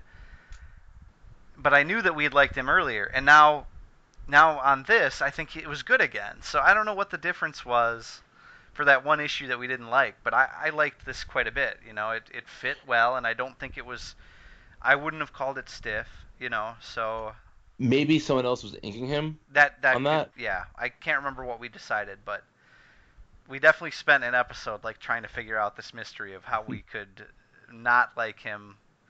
You know, just a couple months, or you know, we could have Yeah. liked him a couple months ago, and then all of a sudden didn't. this was very good, though. This was this was good. Yeah, I'm liking this Ollie meets the Justice League one by one thing. You can tell that they're setting him up for membership, for sure. Which is good. He should be a member of the Justice League. He should be. They also gave him like a big speech at the end in, in the middle of Washington D.C. about how what America should stand for, hmm which is interesting when you consider a comic we're going to talk about later. Uh, Man, I can't wait to get your take on that comic. oh comic. God. Okay. Um, but yeah, no, I thought this was good. I, I really enjoy. I enjoyed the sort of parallel judgment for moralization between Ollie and uh, Diana. And they both basically both accuse each other of being like moralizers and not really being in the real world and all that. I, that was really interesting and fun. This is just a fun comic.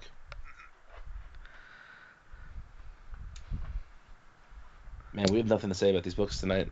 Yeah. I, not a I don't lot. know. We're, quick uh, we're doing all right. well, variant cover watch. I saw this cover and thought it was Esad Ribic and got really excited. Uh, Then I checked Oh. and it was uh, it's Mike Grell, but something about it. It looks very Ribic esque. Imagine if DC got him. That's what I was like. Oh my goodness, are they opening the door to this? Because then, like, really, who does Marvel have? We're ribbed for our pleasure. oh God, Brian. It was right there. Come on. oh man. Yeah. Glad I could bum you out. Well, Uh, I've got I've got something to say about Green Lanterns number twenty seven.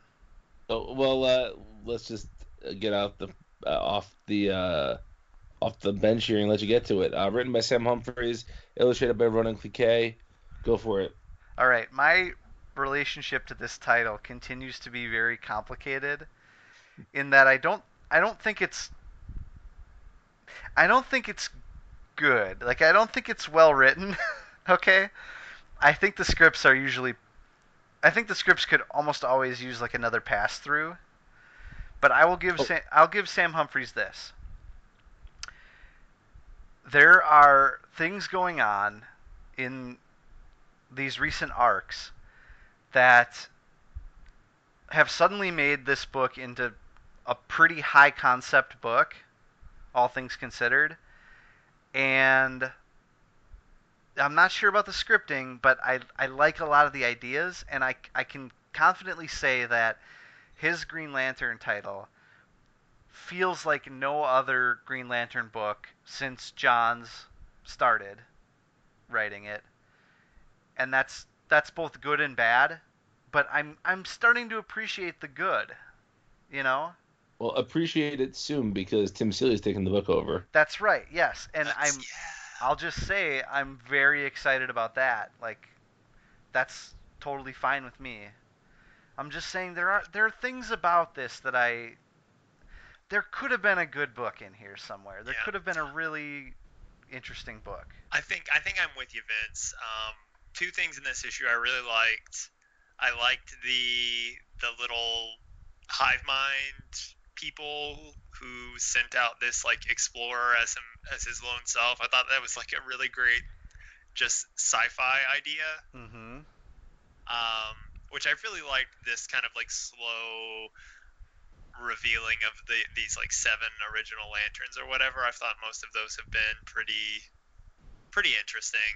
And then the other thing I really liked was the the like Planet of the Apes reveal twist ending where oh they were on Earth the whole time, baby White Lantern thing.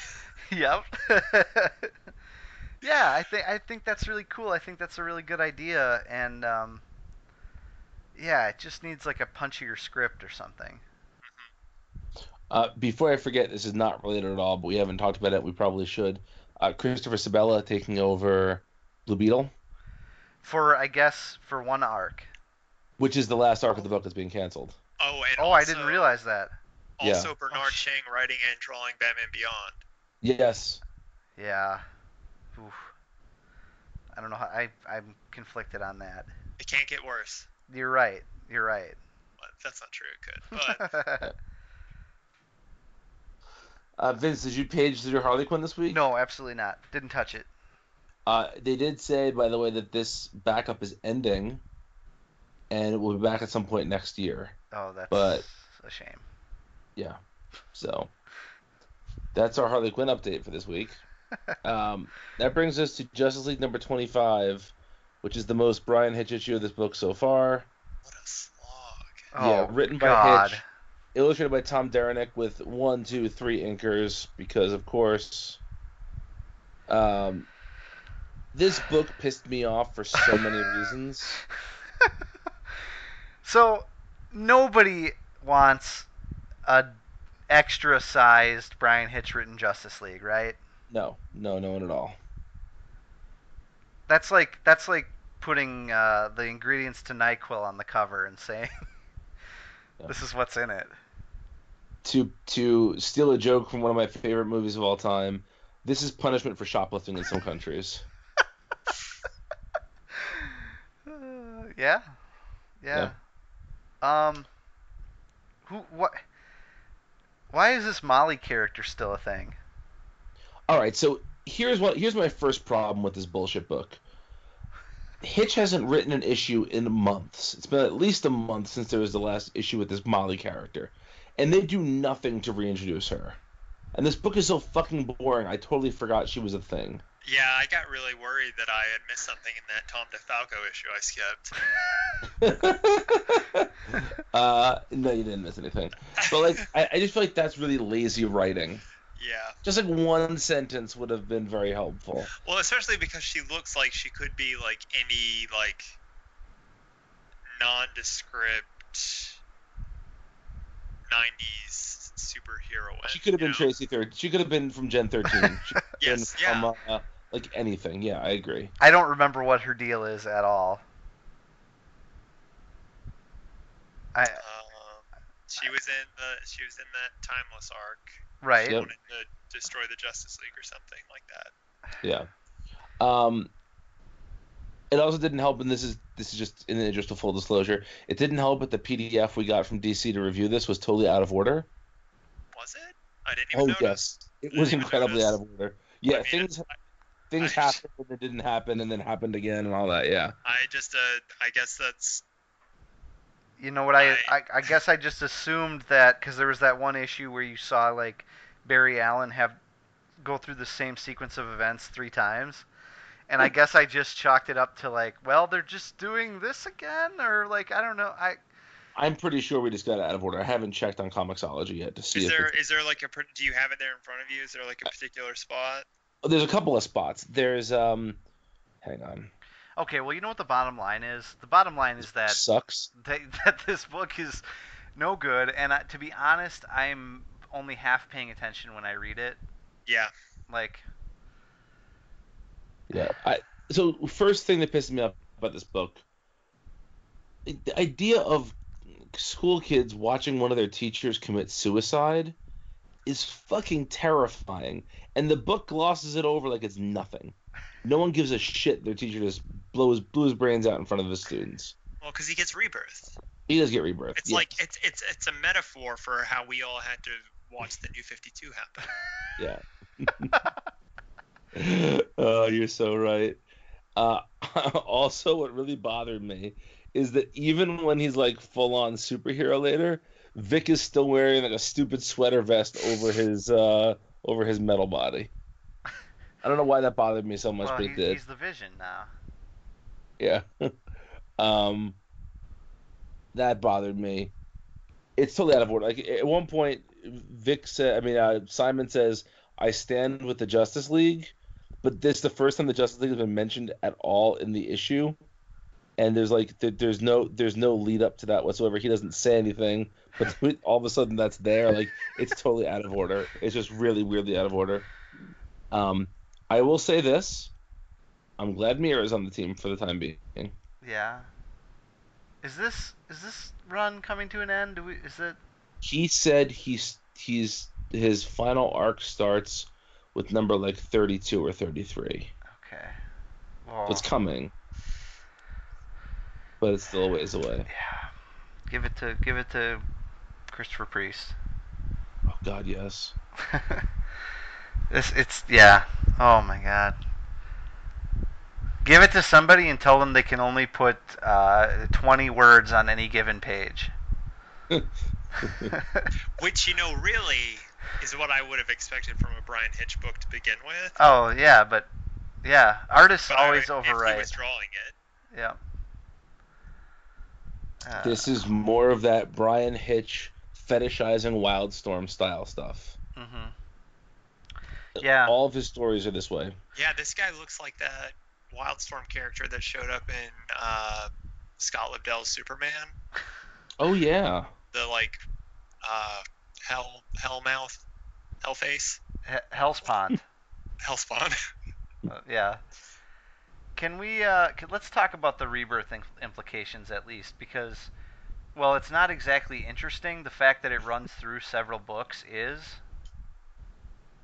I feel Um, like this was the most heavy-handed way they could have had this conversation. oh, definitely. Don't you get it? It's a rebirth. she, then she looked out at the audience, Exactly. the reader. And winked. Yeah. They said hyper time again. It is a They hyper did time say again, yeah. hyper time again. Yep, I'm. did you see? Uh, this is a tangent. Did you see that the Ready Player One uh, trailer stuff from Comic Con? I don't care. Yeah, I don't. I don't care about that. I hated that book so much. Never read it. Don't plan on reading it. But go ahead. Yeah, I haven't read it, and but I but I'm against it on concept alone. But the um, this what I wanted to bring up was that Spielberg apparently said that he wants people to be in the movie theater and and say to themselves, "Oh, I know that reference or whatever" during the movie. Which sounds that's a that sounds like a joke, right? But but apparently he said this, and that I'm just the reason I bring it up is because that's what I do every time I see the word hypertime in a comic. Yeah. I go, ooh, this is for me. I literally say that's a bingo. I, I turn to my wife and I say, that's hypertime. Oh, I love a good Chappie reference. That's Chappie. All right. All right. Uh, yeah. That brings us to Nightwing number 25. This is the end of the blockbuster arc. I'm glad that's over. Written by Tim Seeley, illustrated by Minkyu Jung. Um, this was this was an okay issue. I like it. What I liked about this issue was I feel like Seeley really has a beat on Dick's um, like insistence at doing the right thing at all times. Like the, the way he handled himself in this issue, there were so many times when he could have saved the people that quote mattered and left the supervillains to die, and a lesser writer would have had him do that. But this just really feels like Seeley understands that Dick is never going to do that. Dick doesn't take the easy way out of anything, and that's that's that's a good understanding of the character. the uh, this issue didn't do much for me, except for it did end up um, crossing like one of my like no go zones, like just which is which is depicting a, a, a pet um, reacting to harm befalling its owner, Oh, the little squirrel Mhm. at the end. That choked me up. yeah, that's heartbreaking. Can't heartbreaking. handle that. Aw. It had, it had blood on its paws. Aw, Zach. It was really sad.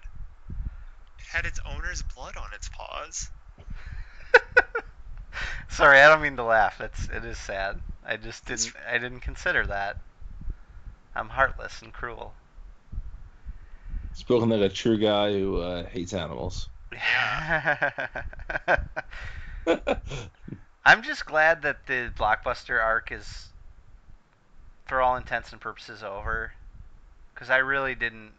I didn't dig this whole anything that was going on with the villains. I really didn't care about. Yeah. Um, I cared about Shawn, was oh, Shawn and. I cared about Shawn and Dick breaking up. I'll say that. But I also kind of didn't care Yeah. about that because I don't know. I, I- hate that stuff. I, I, I cared more when I thought that Shawn was pregnant. To me, that was a more interesting story than this was. Yeah. It definitely was. Yeah, and I think it was I think it was better written, and I think it was done in a more artful fashion. Like that issue was where that happened. That was like a really heart wrenching kind of sequence of events, you know. Um, and this was kind of it felt like it got the short shrift, you know. Mhm. I, I still cared though, but but I just I liked Shawn as a character, so Me too. If he's gonna stick around Blüdhaven, I could see her still being a part of the book. Sure. But he's gonna So- he's gonna you know what he's gonna do? He's gonna give Barbara that booty call. Reba- Yep. Rebound time. Rebirth, Rebound. Ooh. That needs to be the next arc name. It would be like Bat Udi Call. Back in that ass. Uh, Bat that ass up. There we go. All right. Uh, it brings the Super Sons number six, written by Peter Tomasi, illustrated by Jorge Jimenez. Uh, this is another super fun issue of this book. I really enjoyed the um, the differences between. I mean, this book is just so much fun, and the differences between Dick and Jon make it so much fun. Damian and Jon. I'm sorry, Damian and Jon. Yeah, the idea of uh, of Lois washing his his costume slash uniform and putting it with the PJs, like all that was just great. Yeah, just really nice touches like that, and like like how Damian is like a, a traffic cop Nazi, and Yeah. Jo- Jon just wants to help animals and stuff. And and one of those animals turns out to be Gar. Yeah, yes. Yeah, the way that the Teen Titans were incorporated into this were it was a lot of fun. And the way that Jorge Jimenez drew them was like I'd love to see him do a Teen Titans comic. Mhm. yeah, And then then like just the unforgettable image at the end of Damian as an old man. Old man Damian. yeah. yeah, that was really it was really nice. We uh Very nice. is it, is it more more rebirth watch here with that opening scene and then like another clock villain. oh yeah, yeah, Time Yeah. Commander. They, you know, DC has an awful lot of time villains. awful. You're lot not of- wrong about that. No. That's all right though. He's got a cool costume. Ten out of Sure. ten. Costume Nice. great. This costume is great. You're right. um, all right, that brings us to uh, Superman number 27, written by Tomasi and Gleason, illustrated by Scott Godlewski. Uh, Vince, Do- I'll let you take this one away. Do you get okay? You you don't want to go first on this one? No, you have to go first on this one. You texted me about this like a week ago, so Oh God. Okay. Uh, so Super Scold number, uh, Superman number twenty-seven. Um, I hated this comic, you guys. Um, I actually think it's it's one of the most heinous comics I've read since. Like it's it's it's it's worse than an issue of Cyborg, I think, um, because of what it doesn't do. And I, you know, if people online or people who listen to this get mad at me or whatever, that's fine. Um, just to be upfront, I I'm a pretty left-leaning person, so um, what you know, take what I say about this with a grain of salt. But I, I feel like my arguments have some merit here. Um, I also want to point out that um, I read this issue and felt really weird about it. And then I, I don't normally read uh, reviews, comic reviews, on a regular basis. Um, and I purposefully uh, went looking for reviews of this after I read it because of how weird I thought it was. And I read one from uh, Comic Book Bin, and I just want to shout out the writer of this review because um, I agreed with a lot of what he wrote, and he brought up one or two things that I didn't even think of. And I just don't want it to seem like I don't want it to seem like I'm uh, cribbing from him or anything. But I I think his review is really well considered and really well written. So yeah, the website is Comic Book Bin. The writer was DJ Dayton. Um, had a really great take on this, but essentially what it amounts to for me is that the the story of this issue is that Superman and his family, Lois and Jon, take like a road trip in a camper. And they go around, and Lois and Clark are essentially giving Jon like a history lesson on America. Ex- at which, which, that is a perfectly fine idea. Like Superman is as American as apple pie.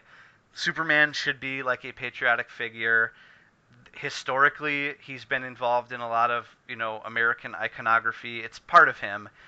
To to do a rebirth issue about America with Superman is a perfectly fine idea. That's that's something that that should happen. I'm in no way against that. Uh, what's weird to me is that there's things about this that don't look they, that don't feel or look like the America that actually exists anymore. Um, and maybe never did. But what what I'm what I'm saying is that this felt like a lecture, basically, in a really ham-fisted, corny way that leaves a lot out that I feel is important. So, like for example, they go to this cemetery, Rockridge Cemetery, and they see a, a female soldier that uh, disguised herself as a man to fight in the Revolutionary War, I guess. Mm-hmm. Um, and Lois has this line where she says, instead of making movies glorifying mobsters and criminals, etc., they should be making movies about these people. Well, first of all, they do. like they do make movies about these people. Maybe not this person or what. I don't know. She's don't, a mom. What the fuck does she know? I know. I'm just saying. But she, but she did not write this comic. Somebody wrote this comic. Somebody wrote those words into her mouth. And it's just one of a few lines in this comic where they talk about how useless like these other stories are, or how, you know, Superman later says that in this restaurant, movies and TV stars line the walls of this restaurant who have done nothing of value. It's like this is a comic book, you know? Like what like does Tomasi think that he's not done anything of value because he's writing a comic? You know what I'm saying? Like like there's just this really scolding tone and I I understand that like they're trying to prop up like uh, also like this issue is like really like respecting the veterans type thing, which again I'm all for, except like later they have this veteran that is outside this restaurant and he's in like a wheelchair or something and he's like clearly homeless and jobless and he comes into the restaurant they try to kick him out oh you're not wanted here you're going to disturb the, the other guests you know this isn't a shelter yeah this isn't a shelter you're going to disturb the other guests and the, the Kents are like, no, wait, wait, he's gonna sit with us. We're gonna buy him a meal, you know, whatever. And they talk to him a little bit about his life, and then in the end, he ends up getting a job at this shitty diner that he's supposed to be super thankful for, and it, and it was because of the Kents. Okay, but here's my problem with it. If Jon is getting this lesson about what America is and like about what it stands for, why does nobody? Uh, Jon asks about the wounds that the guy suffered, and he kind of says, "Well, you know, I was, you know, there was a tank. I, I got hit with shrapnel, etc." Why is nobody asking like, why is this veteran homeless? Why is he, uh, why has he been forgotten about yeah, by society? Okay, that's really interesting because like that's where I thought that scene was going. Me Yep. too. Yep, and not at all. They they don't even cover it. Yeah, I thought, and so that you know that kind of like gets me. I felt really weird about this too, and I was just skimming over that review you mentioned, Vince, because I hadn't seen it, Uh-huh. and he, I I don't like the the takes he has are are kind of different than the ones that I had, but I had like the same general sense of uneasiness throughout the issue that you were kind of like suggesting that that review suggests as well just in that there are a lot of ideas that start off as like good Mm-hmm. kind of like superman-esque ideas that just go into weird places Yes, yes, Like- that's exactly it. You, I think I think you nailed that by saying like they st- they start out and you think that it's going to be a lesson that Clark is going to imp- impart about what America should stand for, Right. and then and then he doesn't get to that conclusion, and it ends up sounding just like propaganda. yeah Like- you know what this issue reminds me of the most Superman really- Grounded. yes Yeah, I felt the same way. what I had were the you- exact same thought. What were you saying? Yeah. I didn't hear that. Uh, what? S- superman grounded Oh, grounded. Yeah, yeah. that's except- that's like what this issue is Grounded actually had people of color that had voices. Oh, dang, Oh, you're right. wow. you know? Um, the, you want to know the the part that like made me the most uncomfortable out of the whole thing? Sure. No TV on a road trip. Am I right? Man, gosh, what in the world? No, the like, the like weird part. It was the part with the statues Mhm. and the kind of like weird, weirdly hard stance against like the graffiti, Mhm. which like I understand like disrespecting. I, there was that one line that like Clark had that I oh, let me see if I can find it. It was something These people like have uh, no respect for the past. yeah, when it's done on public property, it's about someone with a spray can who's looking for attention and can't find it, and, Yeah. and people who have no respect for the past. Yeah, it's like, mm, It's not always done because of that, right? right, and I, and the thing is, like, that's another case of like it started one way and didn't go where I thought. I thought it was going to be like people who are looking for attention and can't find it, people who are trying to find a voice but can't be heard, Mm-hmm. and like it being a good thing. Yeah.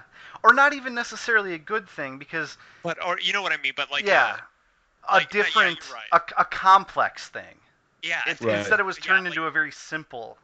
I thought he was going to be espousing, like sticking up for the victims, I guess, or the the the, the voiceless. Yeah, yeah, I, I, I agree. Yeah, like, like I, I'm I'm not saying that any of this stuff like, yes, we should respect our veterans, but respecting our veterans means that they come back and they get the health care that they need, and we know that Right. that doesn't happen, and we know, and and in this comic they don't question that at all, you know.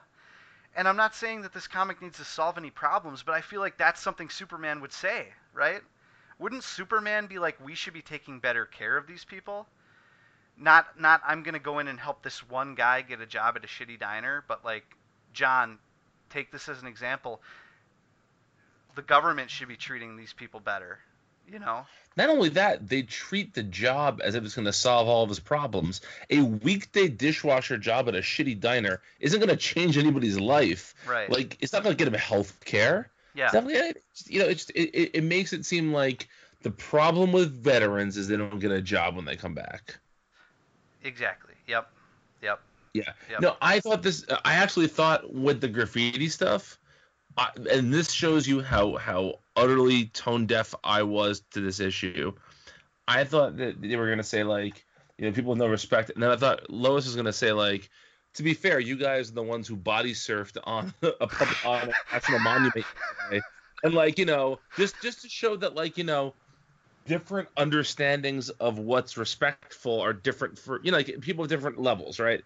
I really thought that was going to be a line, and then it wasn't. Like, so it's okay for Superman and Superboy to just fucking treat Niagara Falls like a water park. It's not okay for someone to artistically express themselves with through graffiti. Yeah. Which honestly, that was probably maybe the only scene of the comic that I really liked, or the last scene of the comic before it kind of took its weird nosedive. Yeah, yeah, yeah, yeah. It's it's just so weird. It's um. The other thing I want to mention is the line about um. Jon says something like, oh, th- this is where the politician they go to like one of the Congress buildings and and he says this is where the politicians did the easy work and none of the fighting. And then Clark like immediately corrects him and is like, "No, these these politicians were great men. They wrote, uh, you know, they got us out of uh, tyranny and and committed treason for us, you know, and like."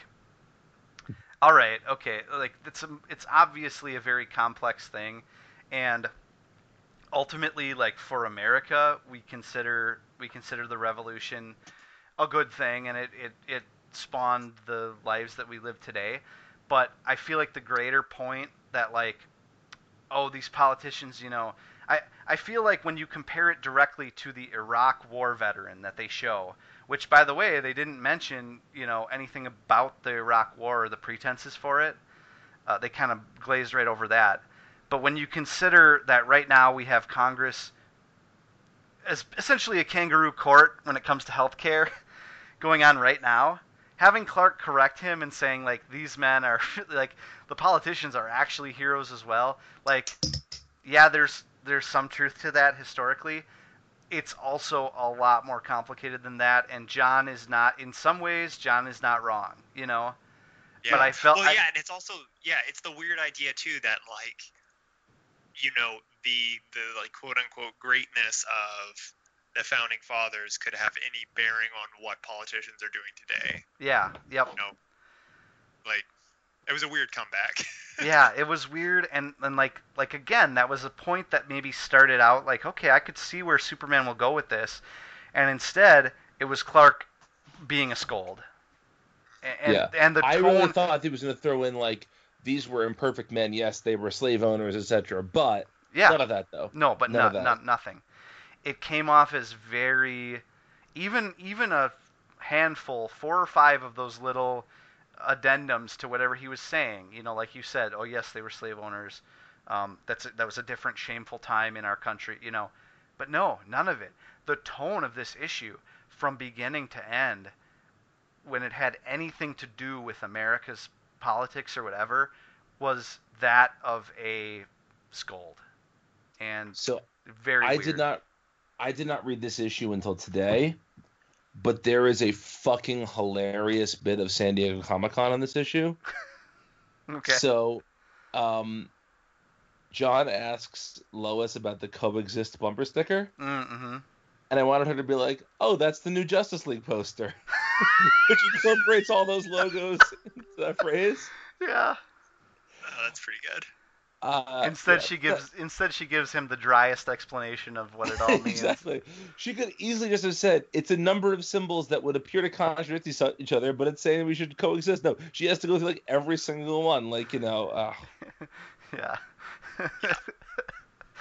Well, yeah, I'm uh, I'm I'm collecting this book. It's like one of the few books that I've like been buying regularly, just because I want to like one day be able to have like a do do like a bind or something of it. But that's the beautiful thing about binds is I don't I don't have to buy these issues, and I can just I can uh, I can make my vision of the Tomasi Gleason Superman run. yeah. Yeah. You clearly won't need this issue for sure.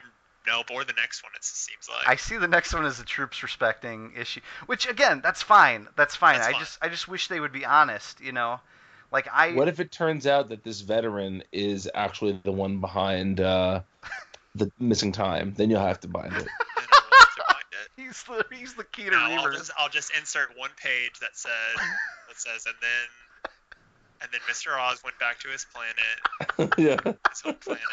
The end. Yeah, but I don't, I don't want to be I don't want to be flippant. Like the the veterans deserve the best care when they come back. You know, I'm just saying like let's be honest about what's really going on. You This know? just felt like the cheapest possible way to get in a couple of digs at different groups, hmm more so than prop up other groups. Yes, Like Yeah. I think this this is a perfect opportunity for them to have propped up veterans who again deserve it. There's all, and all this, but instead it's like it's just casting shame on on on a number of people and making everybody making everybody that isn't named Clark or Lois look stupid. Yeah. and it's also just a like almost every scene is a gross simplification of like very complex issues. Mm-hmm. Yes. And we're not asking them to tackle like the entire messy history of the United States here. But if you're going to introduce all these ideas, you have to be willing to deal with the reality of those ideas. Yeah. So so this has been a really great run on Superman, but this is like for me this is kind of a dark stain on it. and and and the trolls are going to get mad at me, but uh, that's just that's just how I feel. Um, I felt really Maybe- weird after reading this. Maybe this is what leads uh, Clark to get the yellow ring in these upcoming arcs. Is Ah. that he's been watching so much Fox News that he just he's afraid of everything. Lois, I'm uh, I'm going to Washington D.C. again. I'm investigating this pizza restaurant. Um, He changes his name to Ditto Man and is a big Rush Limbaugh supporter now. Clark Cernovich. Oh, there we go. Boom. All right. Uh, that brings us to the Wildstorm number six, written by Mr. Warren Ellis, illustrated by Jon Davis-Hunt. Um, I'm still really enjoying this book. I think that Jon Davis-Hunt does some of the grossest battle stuff you've ever seen in a comic here. Um, having that guy is essentially like artery ripped out of his throat, It's pretty fucked up. Yeah. Um, lot of, a lot of gunshots to the head and stuff like that. Chin, chin's exploding. Yes, shins exploding. Um, I will say this though, I feel like this has been a slow burn of an introduction to the series, but we're getting to the point where I want a little more meat in these issues. Mm, see, I, I I know where you're coming from, but I don't know what it is about Warren Ellis's scripts in these, but I could read. I'm not usually like this, but it, I could read these characters just sitting around talking for as long as he needs to do this. I don't I- know what it is. I, I liked this issue a lot.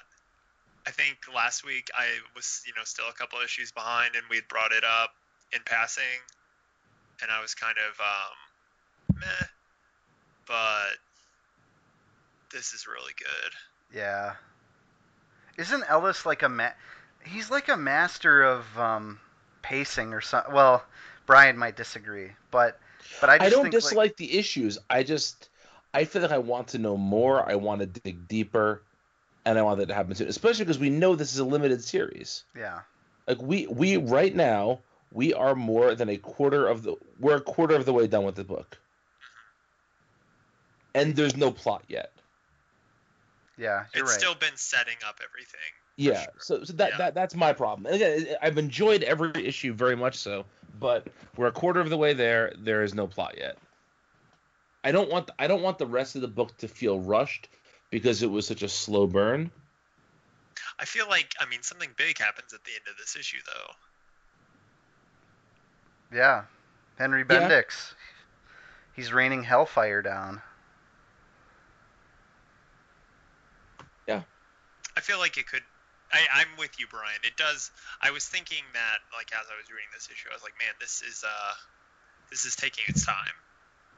But I, I feel like now we have, you know, this issue is really kind of exposition heavy in Yeah. like explaining everything and like the mechanics of everything and in all the different groups. And now it finally feels like we sort of have that all squared away like who knows we could have another like six issues of this but it feels like we have enough information that the story can really get going Yeah, I think I think so. I think that's fair to say. Now, can I? Well, I want to talk about Jon Davis-Hunt a little bit. Um, not only does he draw like some of the grossest fight stuff, but like, I love anytime he's asked to draw like a sci-fi element or a technology element, like that auxiliary side load view thing that Angie used to uses to see that Jacob Marlowe is like a, an alien or something Mm-hmm. that's just such a cool like the way he depicts it kind of like unfurling in front of her head is just such a great little little design you know um And then I want to bring up something potentially big, you guys. Okay. Who is a character that had a really great series before Rebirth that we have not seen in Rebirth yet?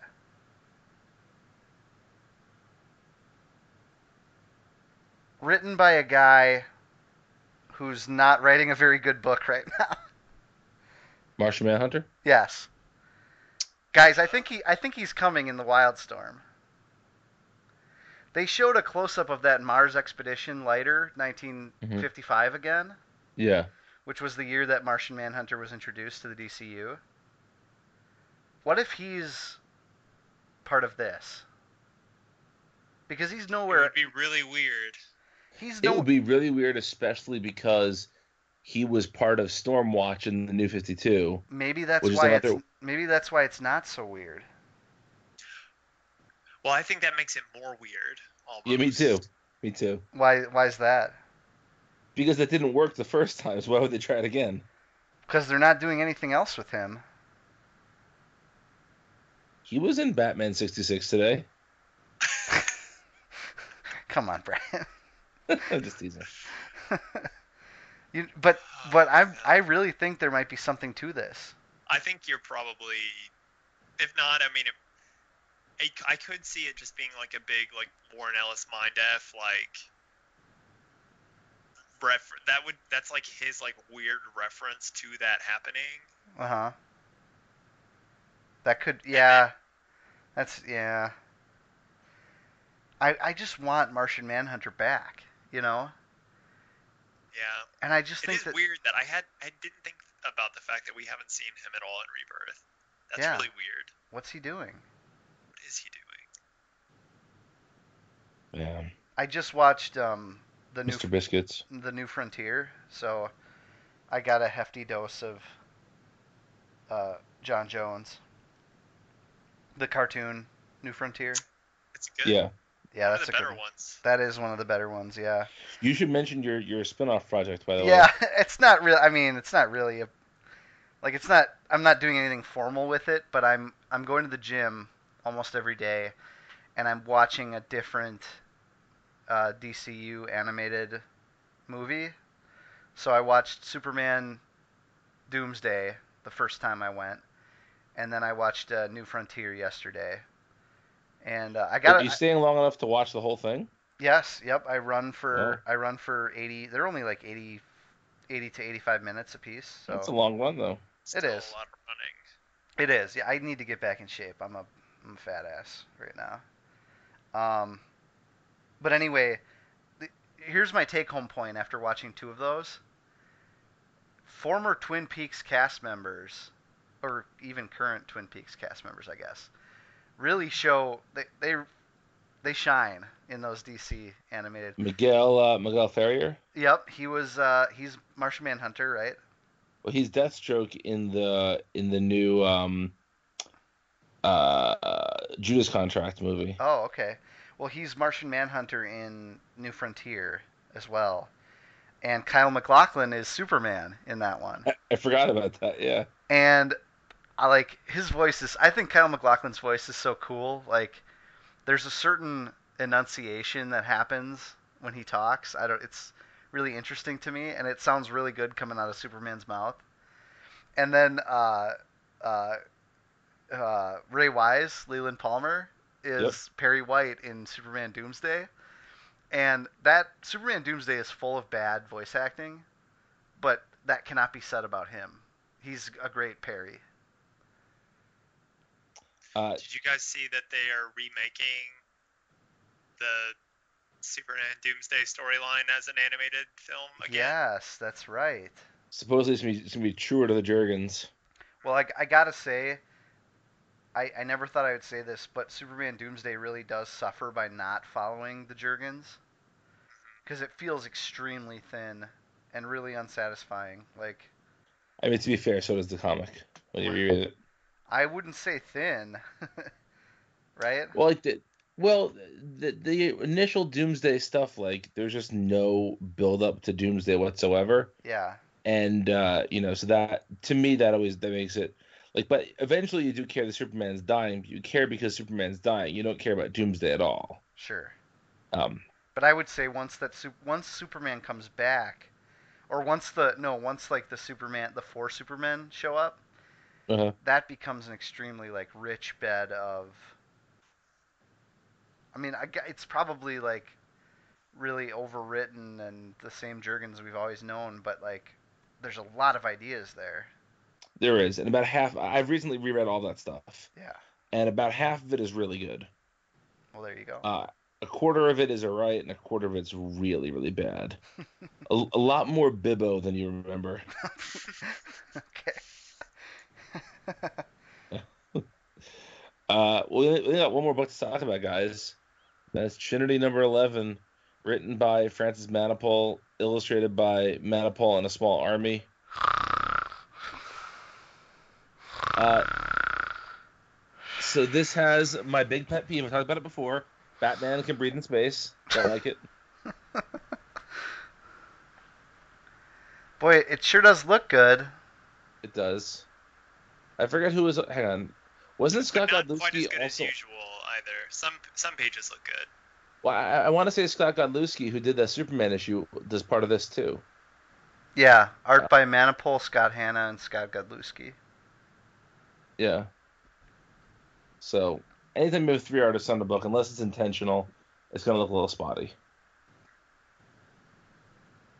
Yeah. Um, Were were you the one Vince that tweeted about like the like Superman looking up the monster? yeah.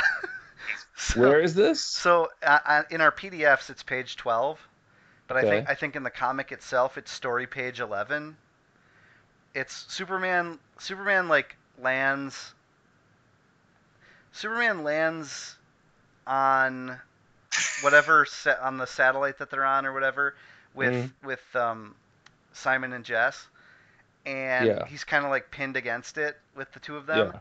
and then Wonder Woman appears like above him, and you see her you see her foot step over his head, and he's looking right up, Like- like- like- face. like the dude in the drugged out dream in The Big Lebowski when he's going under those uh, dancers. You mean g- gutter balls? Yeah, gutter balls. When he's when he's going under the he's like sliding under all their legs. Like he's literally looking right up Yeah. right up Diana's. Am I right? I mean, Yeah. I'm And then right. you go to the next page and it's just like it's just like there. Yeah. Oh yeah. And he's like, he's got looks a, he's smiling too. He's like, I, I don't mind what I see. Superman was really a, a, a lout this week. Just a perv and a scold. Uh, listeners, uh, don't listen right now. So he was a Republican this week. Got. Oh, oh boy. I didn't say it. I did. I learned it. I'm cool. All your mail right, goes guys. to Brian at multiversitycomics.com. Absolutely. I'll correspond with you. Uh, Anyway, that that does it for this week. It's good to be back with the boys. Uh, we promise it won't be this long again to hear us. Uh, you know, unless I don't know. Unless we'll say. Um, but anyway, uh, next week we have. Uh, I don't think there's anything all that special coming out next week. We have the first issue of Metal in a few weeks, and uh, yeah, good time to be a DC Comics fan as always. So you can find uh, all three of us on Twitter. I am at Brian Needs an App. I'm at Brian Needs a Nap. And I'm at SirFox89. And uh, I occasionally tweet from uh, VJ underscore OSDROWSKI as well. I save my hot takes for that Twitter handle.